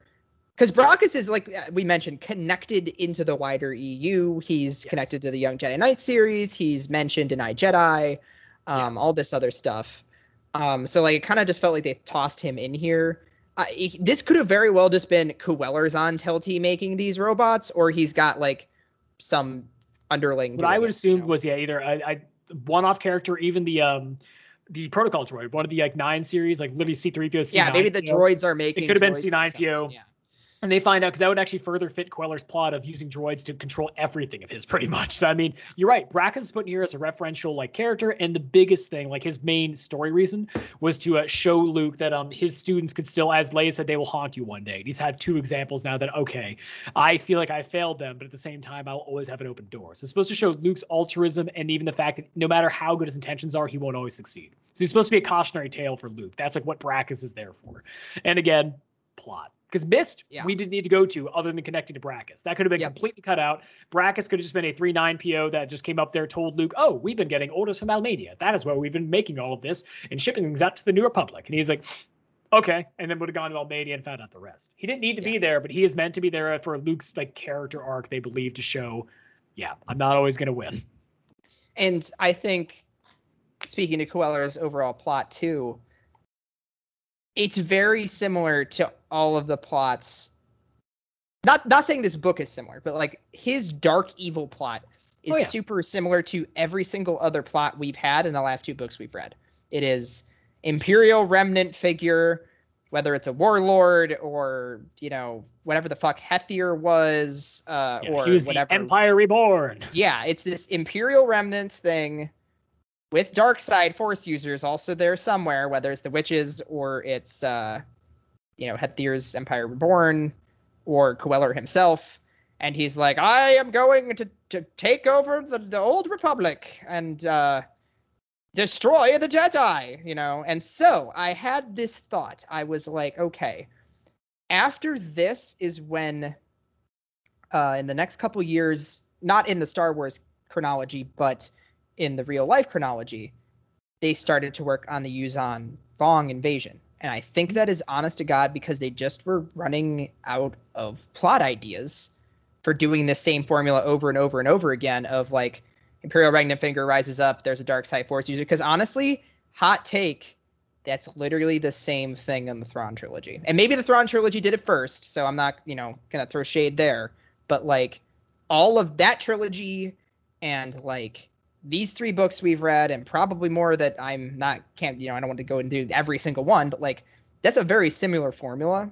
And I feel like that is partly kind of why maybe they had the impetus to start to make this the Yuuzhan Vong be this big event and be something they kind of hadn't done before or is this invasion from outside the galaxy? Because they're like we've done just this over and over again.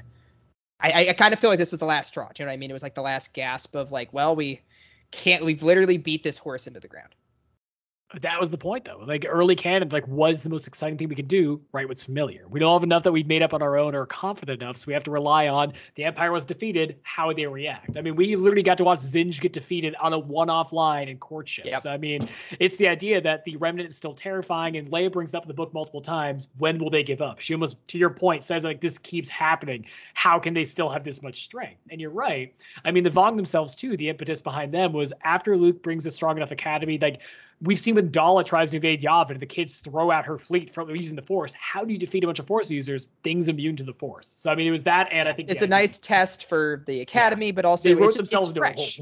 It's a fresh idea that hasn't been done before. And we watched Anakin die, Chewie die, a lot of oh, like, very big main very characters serious. get maimed and destroyed. But uh, either way, the point is like I, I agree. Like that's why the thing is like Kueller, the reason my my goods for him like I the way he looked, the way he acted, I think was just very cool for a villain, very uh, domineering and terrifying. But the bad is, yeah, I mean, he's just another Darth. He's like Darth Bane. I have to get build a lot of pain, build up power, make the rule of two, just wipe at everyone least, out. At least Bane better. had three books of character development, though. Like, yeah, and I'm Kueller's just Bane. like, I'm here. I I'm merely I'm stating that um, every Sith has the same story. Really, it's just pain, despair, building power, failing because of a Jedi, usually. And Bane's a thing he gets defeated by his own apprentice, but.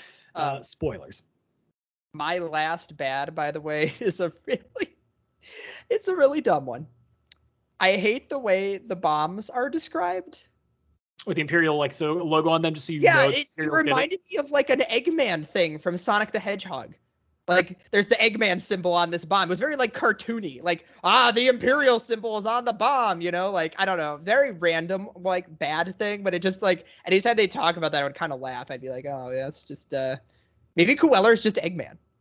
The issue is with that. I mean, that's Brakiss. That was his call. He was like, "I'll make these bombs for you," and he's like, "But we got to make sure they if they do the investigating, we got to let them know." Because honestly, if they really wanted to throw like you know fuel in the fire, give it the New Republic logo or the old Rebellion. Say there's a, an old like that's the New Rebellion in its own way. Some old rebels. Yeah, that's how things are going. Cause discourse. So that's what I thought it would be. But they made it. You're right. So comically simple that when the first person notices is R2 showing Cole when he looks in there and says, "Oh, the Imperial logo on a bomb in these X-wings hmm, must be Imperials." Wacky. Yeah. So yeah. I mean, it is like a, a, comic villain. Like you're not. The first time I noticed that, I just thought like, yeah, hella convenient. It's almost like they had all. It's like they even point out on um Telti when they go there, uh, they see a lot of the warnings like don't let leave droids unattended, whatever. Still the symbol of the Empire on it. One for allegiance, and two because they just didn't care to replace it. It's almost like they got the bombs and just like there's so many, we can't replace the yeah, symbol we, on all we of can't these. Scrub that off. Who's gonna Whatever. look in here anyways? Come on, it's not like some weird droid controlled by the wills or is a will would do it.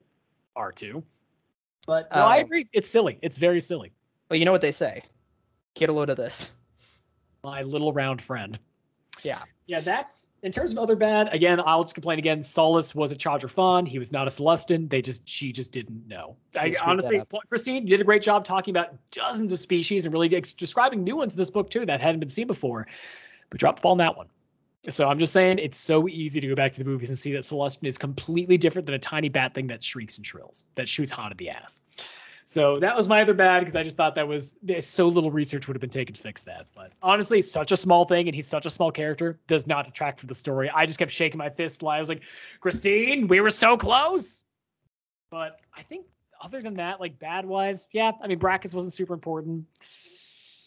I think really, I didn't have as much. I had more goods because I just had more of a good time. I mean, when the ending came together, um, it was definitely quick and convenient. I mean, obviously because they had Mara there to land. Right, literally, Han was like, "I don't even know where to start." Then literally a door busts down and he sees Luke fighting Kueller. He's like, "Oh, neat." So Yeah, like, there- there we Mara go. Consents, but even then, Mara was like, "I can't." The Salamiri's fucking with me, and she's like, "I lied. There he is."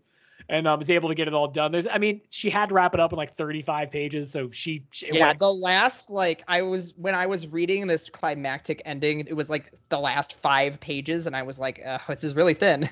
Are we just gonna wrap this up here?" Oh, up are. So I'd say the ending, as epic as the buildup is, for 480 pages, the ending is quick. Literally within like two pages of an ending. The the falling action is three pages. It is Yeah. just them saying, "Everyone home, everyone happy, lay it back." Yep, Thumbs president. up. Yep. So that was my other bad. Like I would say, it's just like they could have had more time with the epic battle, a struggle, um, like the shot from Leia, the double cat that killed Kueller, him maybe deflecting one with his glove, like uh, almost having just enough force potential to do it. The Salamiri saps it away. Luke striking at his ankle to knock him down, then her going up for the kill shot, or even Han getting a shot in. Yeah, Han he was just gonna do- stands there awkwardly. And all, all Han contributed was he fed the fucking thing to the Thernbee on accident. Yeah, The third then- B won the fight. And it was that the DL44 flying out of his hand and Leia doing the shot. So I mean, got, he brought the gun, the literal smoking gun, to the Thernbee, which literally just like Chewie going, "Don't shoot it," and he's like, "I trust you." So Yeah, the Thernbee is the unsung hero of the final. Thernbee and R2, the only essential parts of the story, really. So that's uh that was the bad. Going to the weird, um, I would say, I mean, I'm just gonna say it. There's two weird things. Okay, One is more just kind of fun, descriptive weird. The other one is just weird. Um, the fun, descriptive weird is when you go on the skips, actually on like the um the run, they talk about literally this like yellow bile ooze that just comes out of the uh, the skips, these different like um the asteroids that smells like rotting like sulfur, eggs, and flesh. That's always present and just smells like shit.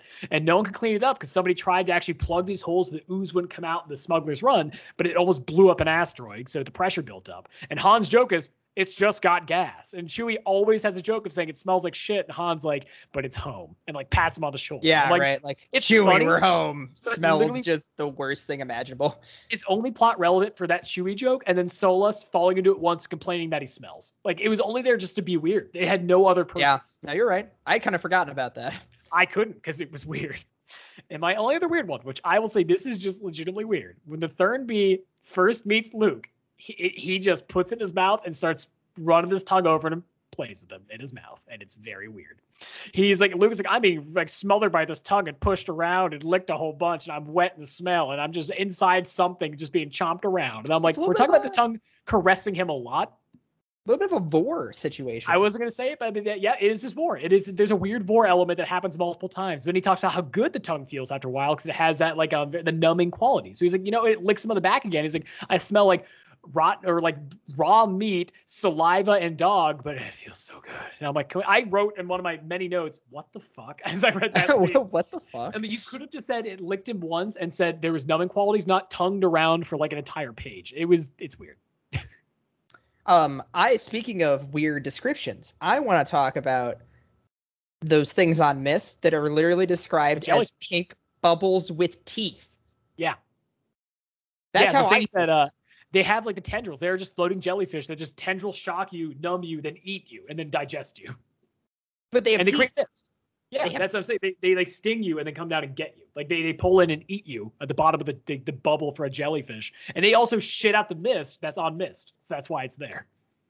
They're weird as fuck. And they were Oh, only very there to beat Luke up. They, they, they, they're, They're there the to of- injure Luke Skywalker. it's very much the case if we have to weaken the main character because he's too powerful. So let's hit him with three things: a dog, an explosion, and these weird teethed jellyfish. Um, I have one. I'm gonna sandwich my more serious one in between another goofy one, so we have a palate cleanser after this. Um, this book's political discussions felt pretty real for something released nearly 30 years ago. One thing I was impressed with, but it was Uh, it know, hit a little close to home. A lot of lot of analogies here, I think, to the current American political situation. Yes. They talk a lot about how um, through partisanship and these people literally taking over a minority controlling the majority because they pretty much have a chokehold on. We have information, and if you try to do anything, we will now get enough clout, which they do in pretty much the Security Council of the UN. They have enough voting power to stop Leia and her team, pretty much. Yeah. So and there's there's the talk about how like you know through backhanded electoral means this minority is like controlling the majority of the votes and like you know these people who were formerly imperials who don't represent the majority of the like planets within the new republic are like now getting all this power because of this situation with the bombing um, and definitely yeah, pushing and also like how. Leia, yeah, Leia's like, we didn't used to have factions and partisanship. We used to be able to work together, but now we can't. Uh, and it's Yeah. just and like, Mon Mothma yeah. aptly says, even the rebellion we did, and I dealt with this. It's just you are so ready for this vision of a unified future. Like that is inherently like you're not wrong that we should work together, but using that mindset may back you in a corner further. And that's like Leia's arc, which is like I work with them, but can't let them control this either. So she, it's a very nuanced political thing they're trying to. Kristine's trying to get across. and I was like reading it, and I was like, huh, that's uh, Oh, trust me. it's a little, it's a little relevant. Right when I read the beginning, I was like, yikes. Because I was Oh, reading it again. 96, Uh-oh. right? It's like 94, 95. So What year dialing it in. Even that was even before Florida in 2000. Yep. Yikes. Uh, anyway, on a lighter note, uh, this whole book game, uh, this book, it's just a game of telephone. Yep. And nobody being able to they- communicate. They won't stop talking about how everyone is trying to message everyone else and no one is answering. Like at multiple points, Lando is like, I gotta get in contact with Han, can't. Gotta get in contact with Leia, can't. It's like I tried Admiral Ackbar, I tried Wedge, I can't. Cole is trying to get Cole in contact. calls everybody on the Rolodex and nobody Yeah. picks up. uh Han's like, I gotta get into contact with people. No one's picking up. Luke doesn't ever try to get in contact with anyone because it's Luke. But like everyone else is trying, Hey, and they're to Luke's credit, each other. R2 does use Luke's coded line to say, shut down the droids, you assholes. And everyone's like, Master Luke told us to do this. And R2's like, did he? Didn't he? Yeah, R two Yeah, is a sneaky little Again, little astromech droid in this in this book. But yeah, man, like it felt like much of the conflict in this book could have been resolved if anyone had picked up the fucking phone, which no one does. That's, I mean, uh, almost any story. The main thing is if you have a futuristic society that can connect anywhere at almost any moment, it's taking the cell phone away in a horror movie. It's like the idea of once you lose that, Yep. you're isolated. And they had to artificially create that by saying, you can't contact me in the run. You can't contact me in Almania. You just can't contact me because we're not home. Whatever. Yeah, or right, like I just missed your call. 3PO and R2 are like, we have to talk to Mon Mothma. And she was so busy being the new speaker after Leia resigns to go fight Kueller. Um, they just couldn't go in and talk to her. Just she was too busy. Too busy. Yeah, right. Just I, I don't have any time. I love the one about Admiral Ackbar when he like Cole calls him and his uh, like lieutenants like, yeah, he's in a meeting right now, and I don't know if or even when he's gonna come back. out. Like it's pretty much indefinitely gone. it's just fucking like um that sketch with Paul Rudd where it's just like um like Paul, your wife is calling. Not now. I've got a lot of work to do. Got a lot of work to do. And that's also, yeah. I mean, that, that's a big you- thing. Can you generate for me a, a nude Ackbar? This is NSFW. Ooh, Go ahead. Oh shit. I'm okay. I'm I'm okay. okay. If you haven't seen that, look up Paul Rudd with uh, Tim and Uh, Eric. The Celery Man, I believe. is Celery Man the- is what it's called. It is Yeah. so fun. Look it up. Um, yeah, I mean, honestly, I don't really have any other weird. Uh, ugly. I don't have any ugly really. There was really Yeah, no, ugly. no ugly, no ugly this time. This is a good book. Yeah, I would say like Nothing at its core, like kind of rounding things out here because we discussed the whole plot, all the characters, everything. It's just it's a fun read. I would recommend this. It's long. Get ready for a slog, but I yeah, would say and, and there is stuff in here, like we mentioned, that is it is it is very much integrated in the old expanded. if you're not familiar with it, you will learn a lot quickly or be very confused with one-off characters. Um, again, I'd say almost a small good. I had forgotten. So Talon Karrde, who I mentioned, you know, the information broker, I forgot his ship is called the Wild Karrde, spelled the way he spells his name, which I think is very good. That's something I thought was just a very fun, good. thing. Yeah, no, that is. I like what that. what a name. also, Um, we didn't yeah, even touch on Winter, which is another expanded universe character I that talked about it earlier. has some prevalence. No, I know we like mentioned her. but We didn't like get into like who she is or Yeah, I briefly went so. through like her what her role used to be. Um, but yeah, she Winter is like one of the most prevalent people in these books, and that I kind of touched on this. She was an old agent, has a holographic memory, grew up with Leia, and was like her best friend and sister pretty much on Alderaan, Yeah. and has always been a trusted confidant. And is honestly one of the most badass characters in Star Wars because she's the one that even Han said when she gives an order. Even though he tech, she technically works for him, he's scared. He's like, you know, she's got a person that just And then exudes authority. she married an X-wing pilot for some reason. We all settle for pilots. As uh, you know, Wedge points out 80 times this book. Wish I was in an X-wing instead of being a commander. Oh well. Wish I was behind the controls instead of being a commander. Oh well. God, Wish I was being an X-wing shooting this fucking star destroyer, and then he goes, "Wait, I can do that." and then saves the day. Um, Yeah. One thing I will say though, Wedge is one of my favorite characters, and I was going to bring up one final thing I remembered. One of my favorite scenes in this book is when uh, the partisan assholes who were like yelling um, at Leia about like the bombing, like Han did this, yada yada. The second she says, or one of them says, Han did it, and you need to resign. Wedge being invited as a confidant at this meeting because he helped find these bombs after like you know Cole told him about them with the X-wings, not even hesitating, looks over and says, "Who's this little shit telling you that Han did this? He never would. What the fuck are you saying?" And Leia's like, "You can't say that in a meeting." He's like, "How about I throttle him in this meeting?" He's about to go like fight Yeah, this he's about to senator. throw She's like, hands. Whoa, Wedge, whoa. And he's like, You asked me to be here. I can throw hands. And she's I'm like, a No, general." Wedge. And everyone's like, Tell Wedge to calm down. He's like, You can't, I'm gonna be- I'll become the wedge in this door if you need. And he's going in there. And she she like, tells him to quiet down, but Wedge immediately takes no guff, and that's why I love him. Uh he's he's written well in this too, written well, excuse me. He's just a fun wedge, but we can go on, but at the end of the day, guys, um, I think our closing thoughts, um, again, coming back from the top, it's a good book. Um, Yep. I recommend it. If you've never read anything from the series before, again, a little bit of a deep dive. This is more the deep end of the pool. Make also sure you're familiar. long. This is not. This Yeah. was not like late light night reading for either of us. We really had to kind of crack in to get this done. It was a lot. Again, that's why I read it up until this moment. If I had to rate this on the how much you need to know about the old EU to actually understand this, I put it at seven out of ten. You should really Yeah, know it like- more. I'd put it like an eight. That's the only thing is it's not as accessible to everybody, and that's the only I think detriment to it. Unless you're Because very familiar. unfortunately, yeah, as much as we hate courtship, you could pick up courtship only having seen the movies and be just fine. Honestly, Right on. Uh, even like reading through Crystal Star, both those books are accessible enough without seeing the movies to really know, or excuse me, seeing the movies and like that's it, knowing what you're doing. This one has some critical knowledge. Like I just forgot about Talon Karrde altogether. I'm like, oh my god, I haven't thought about him in like a oh, decade. Oh yeah, he's in here. Yeah, Brad's like, right, the Wild Karrde, but everything else I was familiar with because I just grew up with it. But um, definitely, it's worth the read if you are into the universe or looking to find something a little deeper to kind of open up other waters to you. And you can look in the timeline to see what comes before and after and start exploring. So. Um, I think Kyle and I talked about this, closing things out. This is the last Star Wars book we're going to do for now. We're going to come back, but we're going to leave. We've had you all listen to us uh, geeking out about our favorite universe for a while, but it's time to spread these wings and read some other books and watch some other films, and then circle back around to the Thrawn trilogy later on. So, Kyle, what's uh, what's coming up next for the boys? So our next thing will either be a uh, one or a two-parter where we look at another expanded universe, but this one a cine, uh, cinematography one, a cinematic one, if you will, focused on uh, Big Gorilla.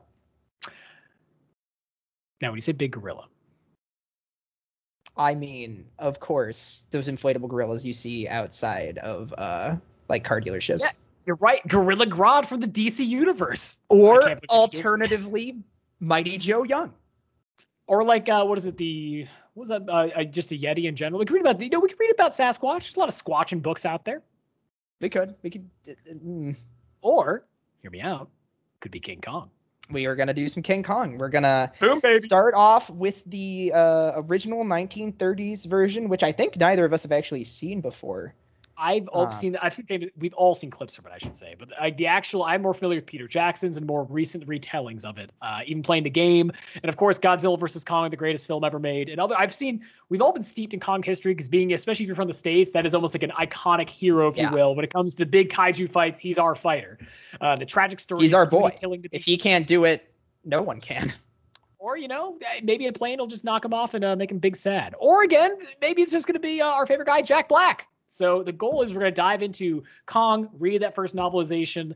Um, sorry, re- watch the book. Maybe go to some. Or, God, can I try that Watch again? the book. It's too many Watch- books, dude. I keep thinking about books. Watching the original film and then kind of putting that into context of how we perceived Kong, like Kong growing up, because I saw a very different Kong Mhm. than I'm sure was originally intended. And Even I think- Peter Jackson, different stuff. Yeah, tentatively, we'll we'll try to at least get each version that that movie inspired. So as I understand it, there was a remake in the 70s or 80s that I had no idea about but that apparently exists. Um, there was, of course, the Peter Jackson movie, which I think we've both seen. Saw in theaters, so I'm way more familiar with Uh, and then Kong Skull Island, which came which out as well. uh, in the 2010s. So Yes. Cover all of those, and then I think we're going to kind of conclude with watching the OG Kong versus Godzilla, and then of course the new one Yes. as well. And um, sort of just just see how all those things tie in. You know, if there's any sort of additional research we can do on the big man, we'll do that as well.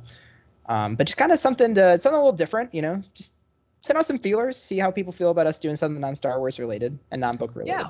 It's something that everyone can dive into because Kong has had such a um, fascination with the uh, media, especially like the uh, cultural zeitgeist the United States for so long in the world. It'll be cool to kind of look into his effect on popular media, his impact, and maybe even reactions to when he came out, how those films changed films around them. So uh, get the universal monster himself, Master Kaiju and Giant Gorilla. So get excited. Um, that'll be the next big extravaganza as we kind of dive into all of that.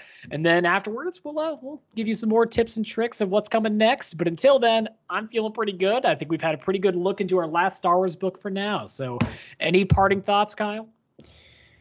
I think that Liam Neeson was an unnecessary part of this book. All I'm saying. Any lesser man reading that may have given up.